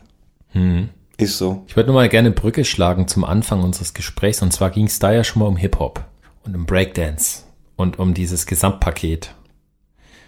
Findest du, dass es für dich und für deine Entwicklung wichtig war, dass du das in diesem Hip-Hop-Kontext kennengelernt hast? Hättest du dann, also andersrum formuliert, hättest du ein anderes Graffiti gemacht, wenn das nicht mit diesem Hip-Hop-Ding verbunden gewesen wäre? Glaube nicht. Also, das eine hat ja das andere ergeben. Hm. Ich habe ja versucht, irgendwie von allem irgendwie ein Stückchen mitzunehmen. Ja. Also dieses Hip-Hop-Ding mit Graffiti, Breakdance, Scratching, Rapping und so weiter. Ich habe ja irgendwie alles versucht, bis auf Singen, wie ich schon vorher erwähnt habe, weil das einfach nicht mein Ding ist. Aber so richtig hängen geblieben bin ich tatsächlich beim Graffiti-Malen. Und weiß ich nicht, hätte sicherlich keinen anderen Einfluss genommen. Nee, weiß ich nicht. Okay. Ich frage auch deswegen, weil gerade in den 90ern, also um es näher zu definieren, also eher so späte 90er Jahre, war Hip-Hop in Stuttgart ja ein Riesending. Also wir sprechen hier von der Kolchose und von den großen Erfolgen von Bands wie Massive Töne, Freundeskreis, Deine Quelle, Deine Quelle, you name it. Also da gab es ja ganz viele. So, ne? breite Seite. breite Seite, was gab's noch? Ähm, die Krähen gab's Die auch. noch. Krähen gab's noch, ja. Unter anderem mein Kollege, der Fams und der Hengst, die auch im Rap-Business zu Hause Ja. waren. Also da gab's ja ganz viel. So und findest du, dass sozusagen das, was ihr gemacht habt und das, was dann Hip-Hop-mäßig in Stuttgart passiert ist, dass das irgendwie so Hand in Hand ging? Also war das, hat sich das gegenseitig auch irgendwie ergänzt und, und beflügelt und motiviert oder waren es Dinge, die nebeneinander standen? Weil das kann ich jetzt als Außenstehender halt nicht bewerten. Ich weiß, dass es diese Querverlinkungen gab über bestimmte Künstler, die dann auch im Rap-Game waren oder was weiß ich, DJs waren etc. Aber war das etwas, was auch eine wichtige Connection hatte? Nicht wirklich. Also dieses Graffiti-Ding hatte mit dem Stuttgarter Hip-Hop eigentlich nicht viel zu tun. Also dieses Rap-Musik-Ding hatte nichts mit Graffiti zu tun. Der ein oder andere Künstler von uns hat vielleicht das ein oder andere Artwork gemacht für ein Plattencover, für Sticker Ja. oder für T-Shirts oder so, wo man den Graffiti-Einfluss gesehen hat, aber nicht wirklich. Da hat so jeder sein Ding gemacht. Man kannte sich, äh, wusste ja auch, wer was macht und hat sich ja dann auch immer auf Jams irgendwie zusammengetummelt und so weiter, aber jeder hat so sein Ding gemacht. Okay. Also den Rap-Jungs, die konnten, fanden es cool, dass es jetzt Leute gibt, die Graffiti malen, aber jetzt gut, wie gesagt, schon vorher angesprochen, der eine, der ein oder andere bei uns in der Crew hat ja auch gerappt, von dem her war das schon so eine Art Verschmelzung, aber es hat schon jeder so sein Ding gemacht. Okay. Okay. Nee, ich frage es jetzt ganz bewusst, weil für, für einen Außenstehenden war das nicht ganz so einfach rauszulesen. Es gab ja auch dieses Kolchmag beispielsweise, so ein Magazin aus dem Kolchhose-Verbund. Und ich erinnere mich noch, da kam Graffiti ja auch vor. Oder es gab mal ein, ein Special über Casey aus, aus der Schweiz und so. Und deswegen war das vielleicht, hatte man so das Gefühl, das ist so ein Gesamtpaket, ne? wo Graffiti halt ein gleichmäßigen Stellenwert hat. So. Nee, gar nicht. Ich meine, massive Töne hatten ja Chart-Erfolge, weißt Graffiti-Jungs aus Stuttgart, die was, wir waren nicht in der Hitparade. Oder ja, gut, das ist das alte Thema, ne? Dass man als, äh, als Graffiti-Writer war man halt Backdrop so. Ja, man hat halt gar nicht die breite Masse erreicht, wie denn aber. Das war halt so eine Nische. Mhm. Vor allem in Stuttgart. Da gab es 10 Leute, 15 Leute, die da aktiv waren und äh, massive Töne lief im Radio. Das ist eine andere Hausnummer. Mhm. Ja, absolut. Kommen wir noch zum anderen Thema, was für mich noch sehr, sehr interessant wäre. Und zwar ähm, würde ich dich gerne noch mal äh, zu einer Episode befragen. Ähm, und zwar hast du mal ein Graffiti-Buch rausgegeben. Mhm. Es war unter anderem auch eines der ersten, was ich jemals in die Hände bekommen mhm. habe. Also jetzt nicht als Graffiti-Graffiti-Buch, sondern als Graffiti Workbook oder mhm. Lehrbuch. Für Einsteiger, ja, tatsächlich. Für Einsteiger. Ja. Und ich habe mir das Buch gekauft und jetzt pass auf, kleiner Trommelwirbel, weil in dem Buch ein Bild drin war von einem, von einem Schaf, was über einem Fußballfeld schwebt, quasi. Und links und rechts ist ein Zoomer und ein Nero-Style in so einer Digitalschrift. Also es sieht aus wie quasi mit so einem Fischei fotografiert ein Fußballfeld. Und mir hat's voll den Kopf weggehauen, als ich das mhm. Bild gesehen habe. Und ich dachte, das Buch muss ich mitnehmen. Mhm. So, auf jeden Fall. Und jetzt im Nachhinein checke ich, das Buch hast ja du gemacht. Mhm. Erstens, ja. wie kam es bitteschön dazu? Und zweitens, ähm, wie, wie blickst du da zurück auf dieses, auf dieses Buch, wenn du jetzt mit einem Abstand von gut 20 Jahren nochmal drauf schaust? Also das Thema war, das weiß ich noch, ganz gut in Feuerbach. Da gab es auch ein Jugendhaus und wie es halt oft so war, Jugendhaus hier Hip-Hop-Mittag, tralala, paar Jungs breaken, paar rappen und draußen an der Fassade kann man ein bisschen malen. So, mir das getan und dann kam auf, jedem, auf einmal eine Dame ums Eck und hat mich gefragt, ob sie ein bisschen zugucken darf und sage, ja klar. Ja, weil sie ist vom Frech Verlag, das war so ein Verlag, der so Bastelbücher macht aus äh, der Ecke von dort. Und sie überlegen gerade ein Buch über Graffiti zu machen. Also nicht über Graffiti, sondern für Leute, die das gern machen wollen, was man denn da beachten muss und ob ich mir das vorstellen könnte. Und wie es halt so ist, Samstagmittags, du bist in, in deinem Flow irgendwie, dich labert irgendwie jemand so über die Schulter an und sagst, ja, ja klar, äh, rufen Sie mich mal an. Und so fing es dann an tatsächlich. Die, wir haben uns dann getroffen und haben so gesprochen, ob ich mir das vorstellen könnte und ja. Und dann hat es über anderthalb Jahre gedauert, bis man alle Texte zusammen hatte, Fotos gesammelt, ähm, paar so ähm, Aufnahmen gemacht, so der Werdegang von dem, von der Entstehung von dem Piece und ähm, tatsächlich war es dann nach anderthalb Jahren soweit, dass ein, ein Buch gab für Leute, die gerne Graffiti malen möchten und aber nicht wissen, wie man da rangeht. Mhm. Die Begriffe erklärt, äh, was nimmt man für Sprühdosen ja. und, und, und. Hattest du da irgendeine Vorlage dafür?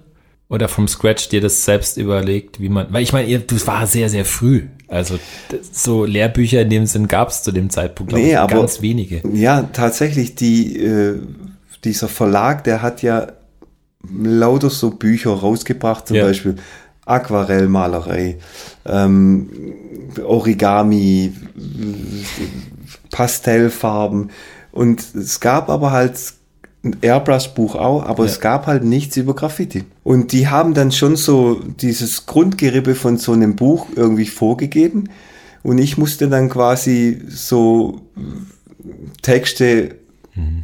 mir überlegen, Fotos bereitstellen. Und dann wurde das halt überarbeitet und nach äh, zig Sitzungen hin und her und wurde dann irgendwann war es druckfertig und dann wurde es gepresst. Hat sich's für dich gelohnt? Es war von Anfang an nicht der Aspekt darunter ja. irgendwie, dass man da jetzt den großen Reibach macht, sondern einfach fand ich cool, dass die mich angesprochen haben. Ja. War ja für mich äh, unvorstellbar. Ich mache jetzt ein Buch. Hä? Ja. Wie geht denn das? Ich fand es spannend und am Ende war, sind ein paar Euros hängen geblieben. Das waren ja noch D-Mark-Zeiten damals. Mhm. Aber fand es eigentlich ganz nett, dass ich irgendwie so ein Buch überreicht bekommen habe mit meinem Namen drauf und mit ja. Fotos innen drin und habe dann eine ganze Latte bekommen und habe das dann im Freundeskreis verschenkt mit äh, eigener Signierung. Ja. Hat mich schon stolz gemacht. Ja, ich, ich habe es auch in meinem Archiv, das Buch. Ja, freut mich so. Und ich habe es mir tatsächlich gekauft, also zu dem Zeitpunkt, als ich es gekauft habe, war ich quasi nicht mehr auf diesem Beginner-Level so dass mhm. es wichtig gewesen wäre, mir jetzt quasi diese Tipps und Tricks mhm. darüber reinzuziehen. Aber ich habe mir tatsächlich das Buch gekauft, weil die Bilder halt auch so geil waren, mhm. die du abgedruckt hast. Aus deinem Fotoarchiv nehme ich an. Ja. Es waren, glaube ich, auch Dare-Skizzen drin. Mm, nein, nicht, dass ich wüsste. Oder von, oder es waren halt von dir Skizzen dann oder von irgendwelchen Kollegen von dir waren Skizzen drin? Ich habe es leider Fans. nicht mehr vor Augen, es ist schon ein paar ich, Tage Es waren her. auf jeden Fall ein paar richtige Burner drin und deswegen musste ich dieses Buch natürlich mitnehmen und fand's, hab's auch echt gefeiert so. Aber am meisten habe ich dieses Bild gefallen mit dem Toast scharf und eurem, und eurem Fußballfeld. Und ey, du musst uns diese Geschichte bitte erzählen, wie es zu diesem Bild kam. Wir werden es auf jeden Fall auch in unsere Bildergalerie packen. Ja, es freut Definitiv. mich, dass das so viel ähm, bei dir hinterlassen ja. hat. Ähm, das war wieder mal so ein Wochenende, wo man, mein Kollege, der Nero und ich uns überlegt haben, komm, lass uns mal wieder in die Schweiz fahren, ein Graffiti-Wochenende machen.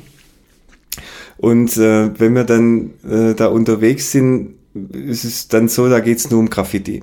Also man freut sich natürlich, dass man sich trifft, aber man kommt hauptsächlich zum Graffiti malen.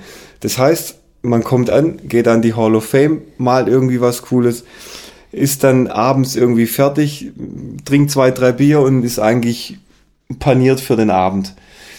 Ähm, aber wie es dann so ist, wenn man in der Schweiz ist und mit so Größen wie Toast an einem Tisch sitzt, denkt, das kann ja nicht sein, dass wir jetzt heute Abend hier bleiben, wir müssen raus an die Line. Und irgendwie war da keiner begeistert davon, mhm. bis ich dann den Vorschlag brachte, hey, habt ihr nicht eigentlich mal Bock, irgendwie so eine Perspektive von dem Fußballfeld zu machen? Weil wir alle irgendwie mit Fußball was zu tun hatten. Die Jungs äh, aus der Schweiz immer mit dem FC Basel, wir mit VfB und so weiter. Und das war das, Sch das Schlagwort für den Abend. Der Toast ist da gleich sofort angesprungen und sagte, hey, auf das habe ich Bock. Da haben wir uns irgendwie überlegt, wie kriegt man denn irgendwie so eine Perspektive hin, wo links und rechts so eine Anzeigentafel steht, in der Mitte ähm, ein Fußballfeld und er hat zu der Zeit immer so Schafe gemalt die ein Fußballtrikot anhaben. Und dann haben wir nachts irgendwie eine Wand gerollt, die war mit Sicherheit auch 20 bis 30 Meter lang und haben dann mit der Schnappschnur die Perspektive äh, auf einen Mittelpunkt zentriert, damit wir auch wirklich diese Szene perfekt imitieren. Im Halbdunkel. Im komplett dunkeln, klar. Und haben das Ding dann an die Wand gezimmert. Und haben dann irgendwann, weil wir dann natürlich alle kaputt waren und gar nichts mehr gesehen haben, weil es dann doch stockdunkel war, gedacht, okay, wird schon passen. Und wie es halt so ist, wenn du dann irgendwie fertig bist und du denkst, okay, ich sehe jetzt zwar nichts mehr, aber wird schon. Und am nächsten Tag sind wir dann quasi an die Wand gelaufen und wir mussten zuerst mal die Sonnenbrille abziehen, damit wir das äh, leuchtende Gerät begutachten konnten. Das war abartig. Wahnsinn. Geile Geschichte auf jeden Fall. Und ich glaube, ihr habt damit auch so ein bisschen einen Meilenstein gesetzt, oder? Was so konzeptionelles also ich kann mir, ich wüsste nicht, ob es so eine Szenerie schon mal an der Line gab. Generell fallen mir nicht viele Bilder ein. Und ihr habt euch, das muss man vielleicht jetzt noch dazu sagen, also auf diesen Anzeigetafeln links und rechts stehen eure Writer-Namen, also Suma und Nero. Ja. Allerdings nicht als Graffiti-Style, sondern in so einer Digitalschrift. Ja, genau. Das heißt, ihr habt euch quasi allesamt ja irgendwo dem Konzept verschrieben. Mhm, absolut. Und das fand ich echt geil. Also über was sehr, sehr Besonderes. Ja, absolut, Fall. ja. Deswegen schöne Geschichte an der Stelle. So, wir, wir biegen jetzt langsam so Richtung Ende ein und jetzt habe ich natürlich noch ähm, so Last Words, ähm, vielleicht generell so, was steht denn bei dir so an? Also was hast du denn in den nächsten Monaten, Jahren vor? Gibt es irgendwelche Ziele, die du noch hast, Graffiti-mäßig, Stylewriting-mäßig? Gibt es was, was dich noch reizen würde? Kommt irgendwann ein Zoomer-Buch? Wer weiß? Thema Buch ist tatsächlich im Gespräch, dass wir ein HWS-Buch machen wollen. Aber es ist immer schwierig, alle ähm, Beteiligten da an einen Tisch zu bringen und irgendwie was Handfestes hinzulegen. Das, daran scheitert es wahrscheinlich. Es gibt nur ein, zwei Leute, die da richtig dahinter sind, aber das reicht halt für eine ganze Crew irgendwie nicht aus. Hm. Schwierig. Ähm, andere Ziele, keine Ahnung. Das Hauptmerkmal liegt darin, dass man ja auch langsam etwas älter wird und die Gesundheit liegt da ähm, auf Platz eins absolut. Zu sehen, dass ein, dass die Kinder groß werden und du vielleicht irgendwie deinen Kindern so viel mitgibst, dass die irgendwie vielleicht das ein oder andere ähm, künstlerische mh, mm, noch mitbringen, die das vielleicht fortführen, was du mhm nicht wirklich beendet hast, aber dass die vielleicht in deine Fußstapfen treten, jetzt nicht irgendwie rausgehen an die Leine, irgendwelche Bilder zu malen, aber vielleicht dieser künstlerische Aspekt, ja. dass der gefördert wird. Sehr schön. Das sind doch schöne Schlussworte. Hast du noch irgendwie letzte Worte, die noch möchtest du jemanden grüßen? Also ich grüße natürlich hiermit meine ganze Jungs von der HWS Crew. Wird mal wieder Zeit für eine richtige Production.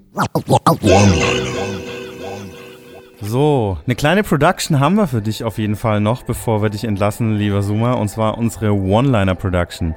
Bist du ready? Yes, I am. Okay, fangen wir direkt an. Das Beste an Stuttgart ist? Brezeln. Bleiben wir mal bei Stuttgart. Das Gefühl, wenn man so an der Stuttgarter Line nachts eine Production gemalt hat und die sich am nächsten Morgen anguckt, ist vergleichbar mit?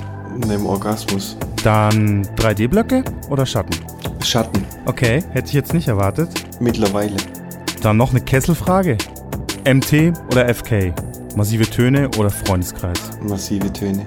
Auch immer spannend, was unsere Gäste darauf antworten. Anti-Style ist in meinen Augen. Nichts für Anfänger.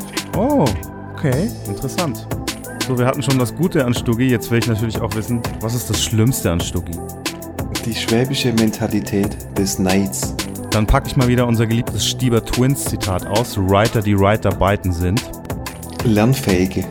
Der größte Einfluss für meinen Graffiti-Style war der. Dann Stuttgarter Hofbräu oder Tegernseer Hell? Stuttgarter Hofbräu, was sind das für Fragen? Die Frage hat Carlos aufgeschrieben. Aber es ist eine nette Überleitung nach Münga zu unserer nächsten Frage, nämlich Lumit oder Neon? Lumit. Dann die geilste Zwei-Farben-Kombi aller Zeiten ist? Gelb-Orange bisschen kontrastarm, oder? Ach so, Moment, Frage falsch verstanden. Ich war jetzt nur bei Fill-In. Ach so, nee, nee, ich meine jetzt Outline und Fill-In, zwei Farben. Silber-Schwarz. Jo. Dann ein Panel auf einer S-Bahn oder ein Bild an der Hall of Fame. Hall-Piece. Du hast ja auch ein bisschen aufgelegt, zumindest so sporadisch. Da würde mich mal interessieren, welche Rap-Scheibe oder Hip-Hop-Scheibe war prägend für deinen musikalischen Werdegang? Beat Street.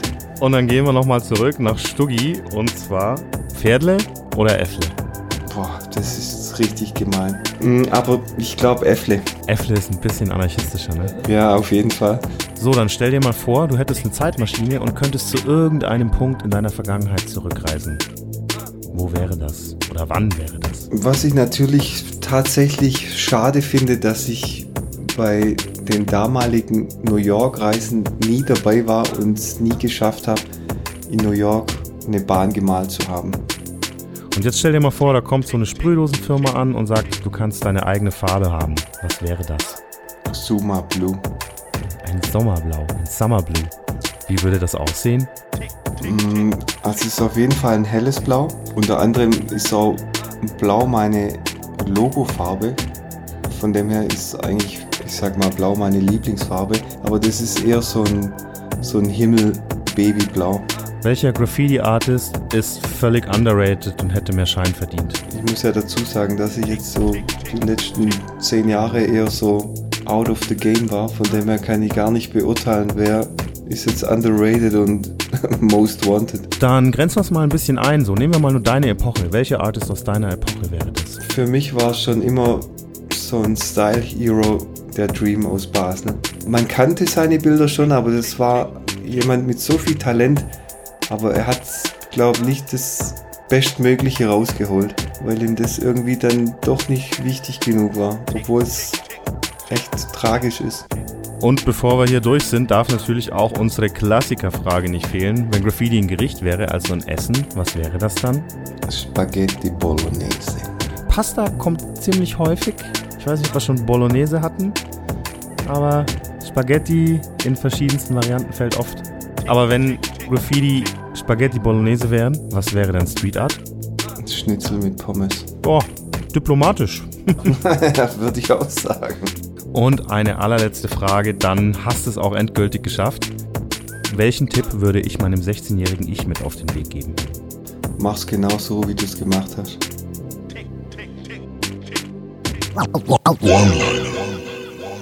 Ha Hanoi, KG. Und? Sind wir jetzt bis nach Asien gekommen oder was? Hanoi ist doch auch die Hauptstadt von Vietnam, oder? Ich dachte, ich, ich gebe es auf, aber ich dachte, ich bringe jetzt mal ein bisschen was von dem schwäbischen Dialekt mit rein. Ja, vielleicht fragen wir da besser nochmal einen Einheimischen, genau wie mit Vietnam. Ich bin mir gar nicht sicher, ob ich da nicht Quatsch erzählt habe. Das müsste ich nochmal nachprüfen. Aber zumindest wusste ich, wer Äffle und Pferdle sind. Vielleicht musst du da aber unsere HörerInnen nochmal aufklären. Das haben wir schon mal in einer Folge gehabt bei einem Stuttgarter Gast. Und ich glaube, Menschen, die nicht aus Süddeutschland sind oder auch vor allem nicht aus Baden-Württemberg, kennen da wahrscheinlich nicht wirklich was von. Ja, absolut. Also Pferdle und Äffle sind zwei Comic- oder Cartoon-Figuren, die so zwischen den oder in den Werbepausen im Südwestfunk liefen und so ein bisschen an die Mainzelmännchen erinnern. Also ich glaube, ich weiß gar nicht, ob es die noch gibt, die Mainzelmännchen, aber es ist im Prinzip so die, die baden-württembergische Version davon und als super cool und bisschen subversiv und ziemlich chaotisch, punkig. Also meine, meine beiden Töchter lieben das. Also die haben sich's angeguckt auf YouTube und waren sofort verliebt in Pfädler und Äffle. Ist ziemlich zeitlos. Aber die verstehen, die verstehen das doch nicht, oder? Nee, die verstehen da nur die Hälfte. aber es ist sau witzig, es ist sau cool. Geil. Ja. Können wir auch mal so ein Video mit in den Blog packen, damit die Leute ja, mal checken, was wir da überhaupt meinen. Sonst ist ja nur halb ja. so witzig. Und ich meine, der, der, der Aufhänger ist ja wirklich der, dass ich, ich glaube, es war 1995, irgendwann im Frühsommer oder so. Da war ich in Stuttgart am Cannstatter Vasen und auf dem Weg dahin bin ich mir relativ sicher, habe ich eine Production von Zuma und ich glaube Nero war mit dabei, gesehen, wo sie Pferdler und Äffle als Charakter gemalt haben. Und für mich war das damals überhaupt nicht verständlich, warum ist da jetzt irgendwie an so einem Betonpfeiler Pferdle und Äffle gemalt und halt sehr, sehr cool einfach vom Style und halt diese geilen Graffiti-Styles, die man überhaupt nicht gecheckt hat.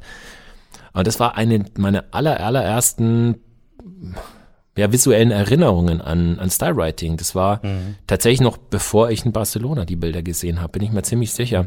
Also das hat für mich schon viel Stellenwert, muss ich echt sagen. Warst du auch am Breakdance, am, am Graffiti-Corner, am Cannstatter Vasen? Nee, nee, nee, nee. Das war nicht, das war nicht zu Zeiten, das war nicht zu dem Volksfest, sondern da war so ein Sommerfest von Stuttgarter Radio und da war ich damals halt irgendwie durch Zufall und habe mir das angeguckt. Ja, und so bin ich in Kontakt getreten mit Stuttgarter Graffiti, das aller, allererste Mal. Später dann noch natürlich viel exzessiver. Da war ja dann wirklich Wochenendticket und hier nach Stuttgart fahren und die ganzen Halls ab, abklappern und in die diversen mhm. Hip-Hop-Stores, Jumpsports, was gab's noch? Flavor, da gab's noch verschiedene andere Stores, die man sich auf jeden Fall angeguckt hat, wenn man da war. Aber das war ja schon ein bisschen später. Ich muss sagen, auch wenn ich ihn schon sehr lange kenne und äh, für mich in meiner Welt, wir hatten es ja letzte Folge schon mal, auch ihn in die Oldschool einsortieren würde, war ich echt erstaunt, wie früh das schon bei ihm losging. Also das war mir nicht bewusst. Ja, ohne Witz. Ich meine, ey, Wildstyle im Kino mit seinem Papa und dann auch noch ein T-Shirt zum Ticket. Wie geil ist das denn? Ja, tatsächlich. Also wirklich, ich würde jetzt mich so weit aus dem Fenster lehnen und sagen, das ist schon so Cantu Lumit Generation, ne? Also schon sehr, sehr früh. Und von dem her wäre er damals schon komplett ins Writing eingestiegen, dann wer weiß, ne? So, also es hat ja noch, noch ein paar Jährchen gedauert, bis er dann richtig dabei war. Aber er war wirklich erste Generation da, was so Hip-Hop in Deutschland Hip-Hop-Welle angeht, ne? muss man ganz klar sagen. Und ich glaube, er hat es auch gesagt, so fünf, sechs Leute gab es da zu der Anfangszeit in Stuttgart, als er das dann ein bisschen schon betrieben hat, als es dann zu diesem Graffiti-Contest kam, mit, mit einem Pokal sogar. Der ist super geil, oder? Allein schon diese Vorstellung, da treffen sich diese Teenies, die alle irgendwie Graph machen und sich da abchecken und am Ende gibt's einen Pokal für den besten Charakter. Übrigens echt cooles Bild, was er damals gemalt hat. Also ich habe das nach, nachrecherchiert und es ist echt stark. Es war ein richtig gutes mhm, Ding. Mhm. Also von dem her schon früh sehr talentiert gewesen, der gute Summa. Ich glaube, das kann man sich heutzutage kaum noch vorstellen, wie das gewesen sein muss. So dieser Mindstate, den diese Handvoll Menschen da hatte, bloß nichts preisgeben und niemand redet mit niemandem und dann steht man da wahrscheinlich an diesem Breakdance-Fahrgeschäft rum und keiner redet mit einem und dann holt mal einer so eine Skizze raus. Das muss echt abgefahren gewesen sein. Ey, ganz ehrlich, so dieses Volksfest-Ding, ne? so Autoscooter, wo sie, wo die Coolen abhängen und in dem Fall jetzt ist Breakdance. Ich meine, wie, wie cringe eigentlich am Breakdance. oh man. Auch wie er dann erzählt hat, dass als sie dann so die ersten Schritte weg von Stuttgart unternommen haben und dann so nach München gepilgert sind. Also so ging es mir ja auch. Ich bin als Jugendlicher auch immer dahin gefahren. Ich stand da auch wie so der kleine Toy, der sich nicht getraut hat, irgendwen anzusprechen, als sie da alle gemalt haben. Deswegen kann ich das so ein bisschen nachvollziehen. Trotzdem ist es super weird für mich, sowas von so einem King zu hören, dass der auch in dieser Situation war. Warst du nicht auch damals in Leim? Ich war da auch mal, genau. Ich habe auch natürlich mir dieses Jugendhaus ausgecheckt, wo das war und bin da hingefahren. Da war aber dann schon nicht mehr sehr viel. Hast du keine Caps beim Zepster gekauft? Nee, Zepster war leider nicht mehr am Start. Ich glaube, da war, vielleicht war er auch nicht da, ich weiß es gar nicht. Ob, müsste man mal recherchieren, wann das genau war. Aber da war leider nichts mehr zu sehen, außer ein paar Bildern und so. Und äh, Blackbooks gab es da natürlich noch, die ich mir angucken konnte. Ah, das war schon Film genug für mich. Ja, aber wie krass, oder? Dass er dann dann irgendwie so Farbabzüge gekauft hat von New Yorker Whole und so. Also unfassbar. Eben, denn da gab's ja nicht nur Caps und so die ersten rudimentären Writers Store Utensilien zu kaufen, sondern er hat den Leuten da wirklich original Fotoabzüge von Pieces aus New York und so verkauft. Das muss schon crazy gewesen sein. Also allein das war Grund genug, dahin zu pilgern. Ich meine, wir hatten das in so vielen anderen Folgen jetzt auch schon, wo wir mit in Anführungszeichen Oldschoolern zu tun hatten oder mit krassen Oldschoolern zu tun hatten, diese, diese mühsame Kleinstarbeit, um sich da irgendwie mhm. Informationen mhm. zu beschaffen, ist einfach crazy, ne? Also wirklich. Ja. So. Crazy ist auch, wie so die Wahrnehmungen völlig auseinanderdriften, finde ich manchmal, denn ich glaube, mir geht's da genauso wie dir. Für mich gab es ganz klar einen Stuttgart-Style, der auch natürlich irgendwie mit Basel connected war aber wie er das genannt hat, so ein Kuddelmuddel, nichts Halbes, nichts Ganzes und keiner hat da irgendwie was drin gesehen. Das ist für mich komplett nicht nachvollziehbar, diese Aussage so. Ja, für mich äh, stellt sich die Frage gar nicht. Also für mich war dieses doch recht organisch verspulte von, von den HWS-Leuten und mal kurz gab ja noch andere, die darf man jetzt nicht unterschlagen, ne? Ob das jetzt so Leute waren wie, wie äh, Perser und ähm, Gut, Fams, klar, wie sie alle heißen, also das waren so ganz verspulte Styles und ich habe die extrem gefeiert. Ähm, für mich war das ein Gesamtpaket und Absolut. ja, logisch gab es da auch Inspirationen und er spricht da ja wirklich sehr ehrlich und selbstkritisch und sagt ja, dass das ja viel, viel zusammengeklaubt war und so. Mhm. Aber ich meine, die haben trotzdem ihr eigenes Ding daraus gemacht. Und ich glaube, es sind, die wären ja auch nicht ansatzweise so stark an, an Basel angedockt, wenn, wenn, wenn die nicht auch das Potenzial erkannt hätten. Mhm. Also so jemand wie, wie Sigi, der war da bestimmt auch nicht jemand, der ja. so einfach, so einfach beeindrucken konnte. Und ich glaube, der fand es ja auch, der hat ja auch hart gefeiert, so, ne? Mhm. Sonst wären ja diese Connections gar nicht so entstanden. Genau. Also von dem her, diejenigen da draußen, äh, für unsere HörerInnen, die jetzt da noch nicht so deep drin sind in dieses ganze Stuttgart-Thema, zieht euch das auf jeden Fall mal rein. Es gibt auch gute Literatur zum Thema. Ich kann da auch gerne ein paar Links posten. Und ich würde sagen, es ist schon interessanter, auch mal so diese Querverbindung nach Basel zu ziehen und sich auch mal so diesen Basler 90s-Style mal zu Gemüte zu führen. Mhm. Ich glaube, da kann man auf jeden Fall dann auch so ein bisschen diese Style-Schule, diese Style-Philosophie besser nachvollziehen. Hm. Und was sie auch einfach mit Basel gemeinsam hatten, war die outstanding Quality der Line Pieces, was so zu der Zeit einfach nirgends anders war. Also auch München hatte natürlich krasse Line Pieces und so, aber Stuttgart und Basel, das waren also wie und wie krass das auch gewesen sein muss, als die ganze Line noch jungfräulich war. So wie dieser weiße Train bei Beat Street. So alles weiß und alles leer und und auch wenn er das so ein bisschen runterspielt, weißt du, und sagt, ey, da es gab ja kein BGS und mein Gott, da kamen mal Leute und haben ihren Hund gesucht. Das muss man trotzdem erstmal machen. Da den ganzen Scheiß dahin schleifen, ist ja nicht so, dass es da einen Wanderweg zu den Wänden gegeben hätte. So durch das Gestrüpp, die ganzen Farbeimer, die, wie hat das genannt, Tünche. Geile Tünche, gute Geile Tünche. geiler, geiler Begriff auch. Das da alles hinzuschleppen und dann, ich meine, jeder, der mal im Dunkeln irgendwo malen wollte, musste, kennt das. So, du siehst halt nichts. Und da kriegt man so ein Bombing vielleicht noch recht easy hin mit ein bisschen Übung, aber diese komplexen Full-Color-Konzepte mit gelber Streiche und weiß ich nicht was, das alles da nachts irgendwie an die Wand zu bringen, das war schon trotzdem ganz weit vorne, Mann. Ja, ohne Witz. Also von der sowohl künstlerischen Leistung als auch von der rein physischen Leistung, solche Bilder zu produzieren, ich habe da wirklich einen riesen Respekt vor. Mhm. Also ich meine, es macht keinen Sinn, da irgendwie Wertungen vorzunehmen. Sicherlich ist es auch super krass, eine Kiste zu malen. Ne? Also ja, wir verstehen uns. Ja. Aber ich meine, 50 Meter Wand zu streichen, ja, und, bevor man loslegen kann. Und über die Jahre 50 Kilometer hat er sogar gesagt, bis hat er da bestimmt weggerollt. Also das ist ja wirklich wie hier Muckibude, was sie da gemacht haben. Also wirklich echt crazy. Und die haben da ja nicht nachgelassen. Also es kamen ja ständig neue Konzepte nach und immer wieder die verrücktesten Farbideen. Mhm. Oder denk mal an die Produktion mit, mit äh, Toast. Oder er hat ja mehrere Produktionen mit Toast gemacht, aber mit, mit Nero und Toast, als ja. dieses Fußball-Konzept. Oh, ich wusste sofort, welche Wand du meinst. Ich hatte die direkt wieder vor Augen. Die hat mich damals auch so weggeflasht. Ja, absolut legendär, wirklich. Und ich meine, das muss ich dir nicht erklären, ne? wenn man vor so einer Wand steht und man, man sieht erstmal die Dimension, ja? wie man sich da orientiert, dass das einigermaßen nach was aussieht. Also größten Respekt, Wahnsinn. Ja, ich wäre auch nie auf die Idee gekommen, da nachts so eine Schlagschnur auszupacken. Wie sagt er, die Schnappschnur? Die Schnappschnur. Schnieschnar, Schnappschnur. Ja, hat mich richtig abgeholt, das ganze Interview. Und Crow, weißt du was? Hm. Ich muss dir jetzt mal Danke sagen. Hast nämlich ein Mysterium gelöst, das mich schon seit ja, 25 Jahren wahrscheinlich oder mindestens seit weit über 20 Jahren beschäftigt. Ja, doch fast 25 Jahre, kann man schon sagen. Da bin ich mal gespannt. Ich habe wirklich immer gerätselt und ich habe es einfach nie rausbekommen, konnte auch nie irgendwen fragen, weil ich aus der Ecke einfach keinen keinen keinen Draht zu, näher zu Leuten hatte. Warum zur Hölle Hannah wichst sich?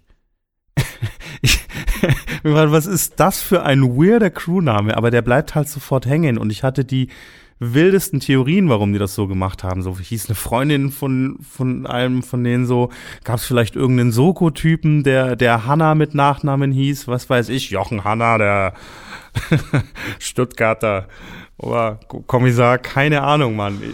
Und, und im, am Ende war es einfach so was geil Triviales, so kompletter Nonsens. Und jetzt feiere ich es noch ein bisschen mehr.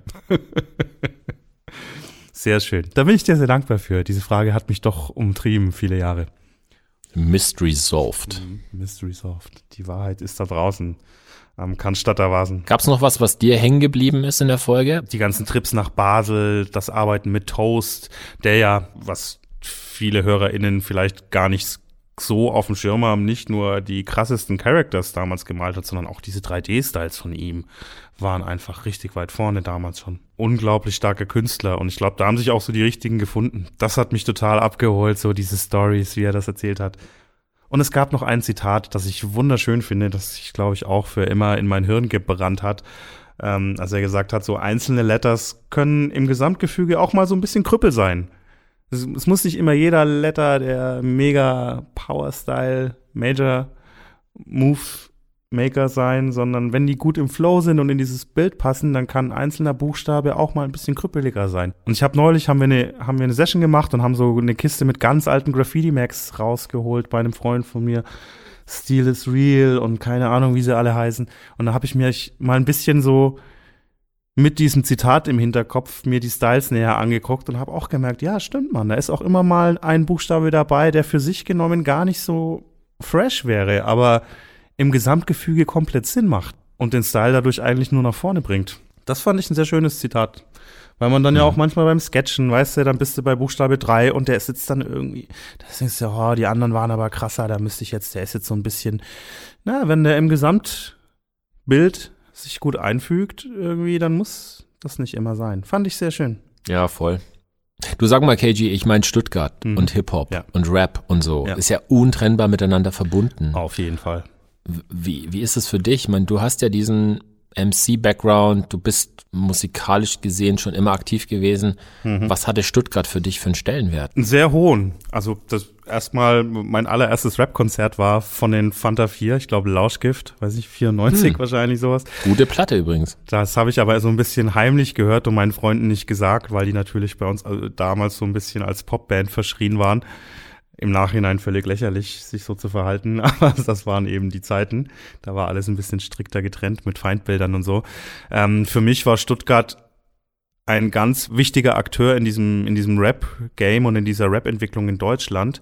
So diese Kolchose-Zeit, das war wirklich krass, was da teilweise rauskam. Diese Frage massive Töne oder Freundeskreis, ich würde wahrscheinlich das eher mit Freundeskreis beantworten, weil ich finde, Max Herre ist einfach ein oder ist einfach so unser Vorzeige Mainstream Consciousness Rapper. Mhm.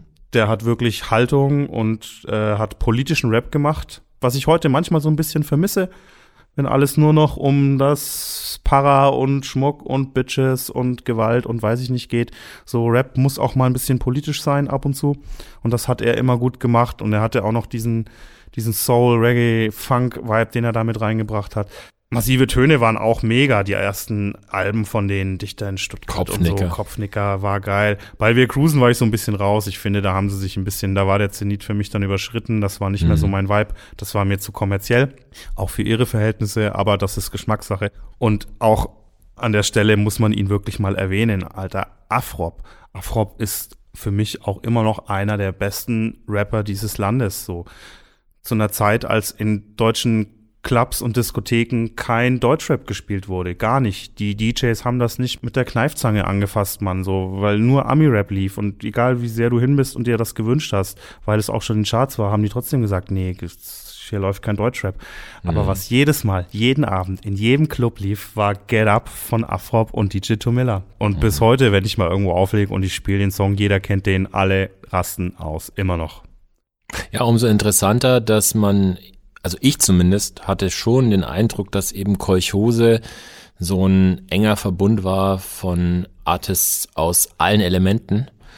Und es scheint ja schon so ein bisschen stärker getrennt gewesen zu sein. Also die Writer haben wohl nicht so partizipiert an der ganzen Nummer. Da war ich auch überrascht. Damals in meiner vielleicht doch etwas verklärten, romantisierten Wahrnehmung als Außenstehender war das natürlich eine Crew, die alle jeden Tag miteinander rumhingen und hey. Aber wie es so war damals. Die Writer waren halt nur so ein bisschen das Anhängsel, ne, und durften, durften nicht so mitspielen, weil damit auch zu der Zeit einfach nicht das Geld zu machen war. Gut, man darf natürlich nicht unterschlagen, dass es eben mit so Leuten wie Hanks und anderen Akteuren, eben die dann selbst als MCs aktiv waren, mhm. gab es natürlich schon Querverstrebungen. Und das darf man natürlich auf keinen Fall jetzt irgendwie unter den Teppich kehren. Aber trotzdem, klar, ich meine, als das dann so richtig durch die Decke ging, waren Writer wahrscheinlich, mutmaßlich dann eher dafür da, dass sie halt vielleicht noch ein paar Text beisteuern oder ein bisschen Merchandise machen oder so. Ja, und trotzdem war es eine gute und wichtige Entwicklung für die deutsche Hip-Hop Kultur und Hip-Hop-Landschaft, sage ich mal, was da alles im Kessel passiert ist damals. Ein Kessel buntes Ein quasi. Ein Kessel buntes. oh Mann. Oh, fünf Euro ins Phrasenschwein. Ansonsten, ja, vielleicht noch so ein bisschen, ne, um die Emotionsschiene noch mal so ein bisschen zu bespielen. Ich habe ja mit Zuma dann noch ein Bild malen können mhm. und das war für mich schon geil. Also das hat schon so ein bisschen den Kreis geschlossen. Ich war da schon so ein bisschen, ja, hat so ein bisschen Pipi in den Augen. Nee, übertrieben, aber es war echt geil. Also es hat so Spaß gemacht. Es war so eine geile Stimmung beim Malen. Es war, Jeru war auch mit dabei. Ah, nice. Schöne Produktion gemalt und er hat mir dann auch, was ich fast nicht glauben konnte. Er hat mir dann noch sein Blackbook mitgegeben, was seit 1994 oder 93 geführt wird oder so gefühlt. Und da waren auch echte Kracher drin, ja, so alte Dare-Skizzen und Fams mm. und Sachen, die ich nur aus Büchern kannte. Mm. So, und ich so, oh shit, und da soll ich jetzt reinmalen? Okay. und ich hatte irgendwie eineinhalb Stunden Zeit. Nur geil, super, kann man machen. Naja, gut, Copics gespitzt und dann ging's los. Copics gespitzt ist auch geil. Da, naja, Spaß beiseite, aber da musste ich dann schon abliefern, auf jeden Fall. Da konnte ich mir jetzt keine Blöße geben. Ja, ansonsten ja, eine coole Sache. Also da, da schließt sich wirklich für mich ein, ein Kreis und da geht, ja, da, da geht mir das Herz auf. Mehr kann ich nicht sagen. Ich hoffe, dass euch das Gespräch auch so abholt. Und es waren echt paar schöne Sachen dabei. Ich glaube, es waren auch echt vielleicht sogar exklusive Geschichten dabei, die er vielleicht so noch nicht erzählt hat. Würde ich mich freuen, wenn wir ein bisschen Feedback kriegen. Deswegen, liebe HörerInnen da draußen, gebt uns gerne mal ein bisschen Feedback, schreibt uns, wie ihr die Folge fandet, empfehlt unseren kleinen Podcast gerne euren Freunden und Freundinnen weiter, lasst mal ein Rating da. Aber am allerwichtigsten guckt auf unseren Blog www.wdl.rocks, fahrt euch die geilen Bilder von Summer oder Summer, Summer, Summertime bisschen rein. Guckt euch die Playlist an, die er extra für euch zusammengestellt hat. Und wenn ihr damit durch seid, dann stöbert gerne mal im Archiv, was es da sonst noch so gibt. Vielleicht mal die Darko-Folge, wo er auch so ein bisschen über La Chapelle berichtet hat und die Anfänge in Paris, nachdem ihr, ich komme nochmal auf den Anfang zurück, diese wunderschöne Serie bei Arte geguckt habt. Mhm. Und mit diesen vielen Tipps würde ich sagen, entlassen wir euch in die Feiertage, denn das war's für dieses Jahr. Mhm. Krass, schon wieder ein Jahr, oh Mann, 2022 dann. Bald ist Christmas Time. Bald und dann sehen Christmas. wir uns im neuen Jahr. Mhm. Denn wir machen es nicht wie die letzten Jahre mit einer Pause nach dem Jahreswechsel, sondern wir senden nächstes Jahr direkt weiter, liebe Freunde. Dann schaltet wieder ein, wenn es heißt Walls Don't Lie. In 2023. Peace. Peace.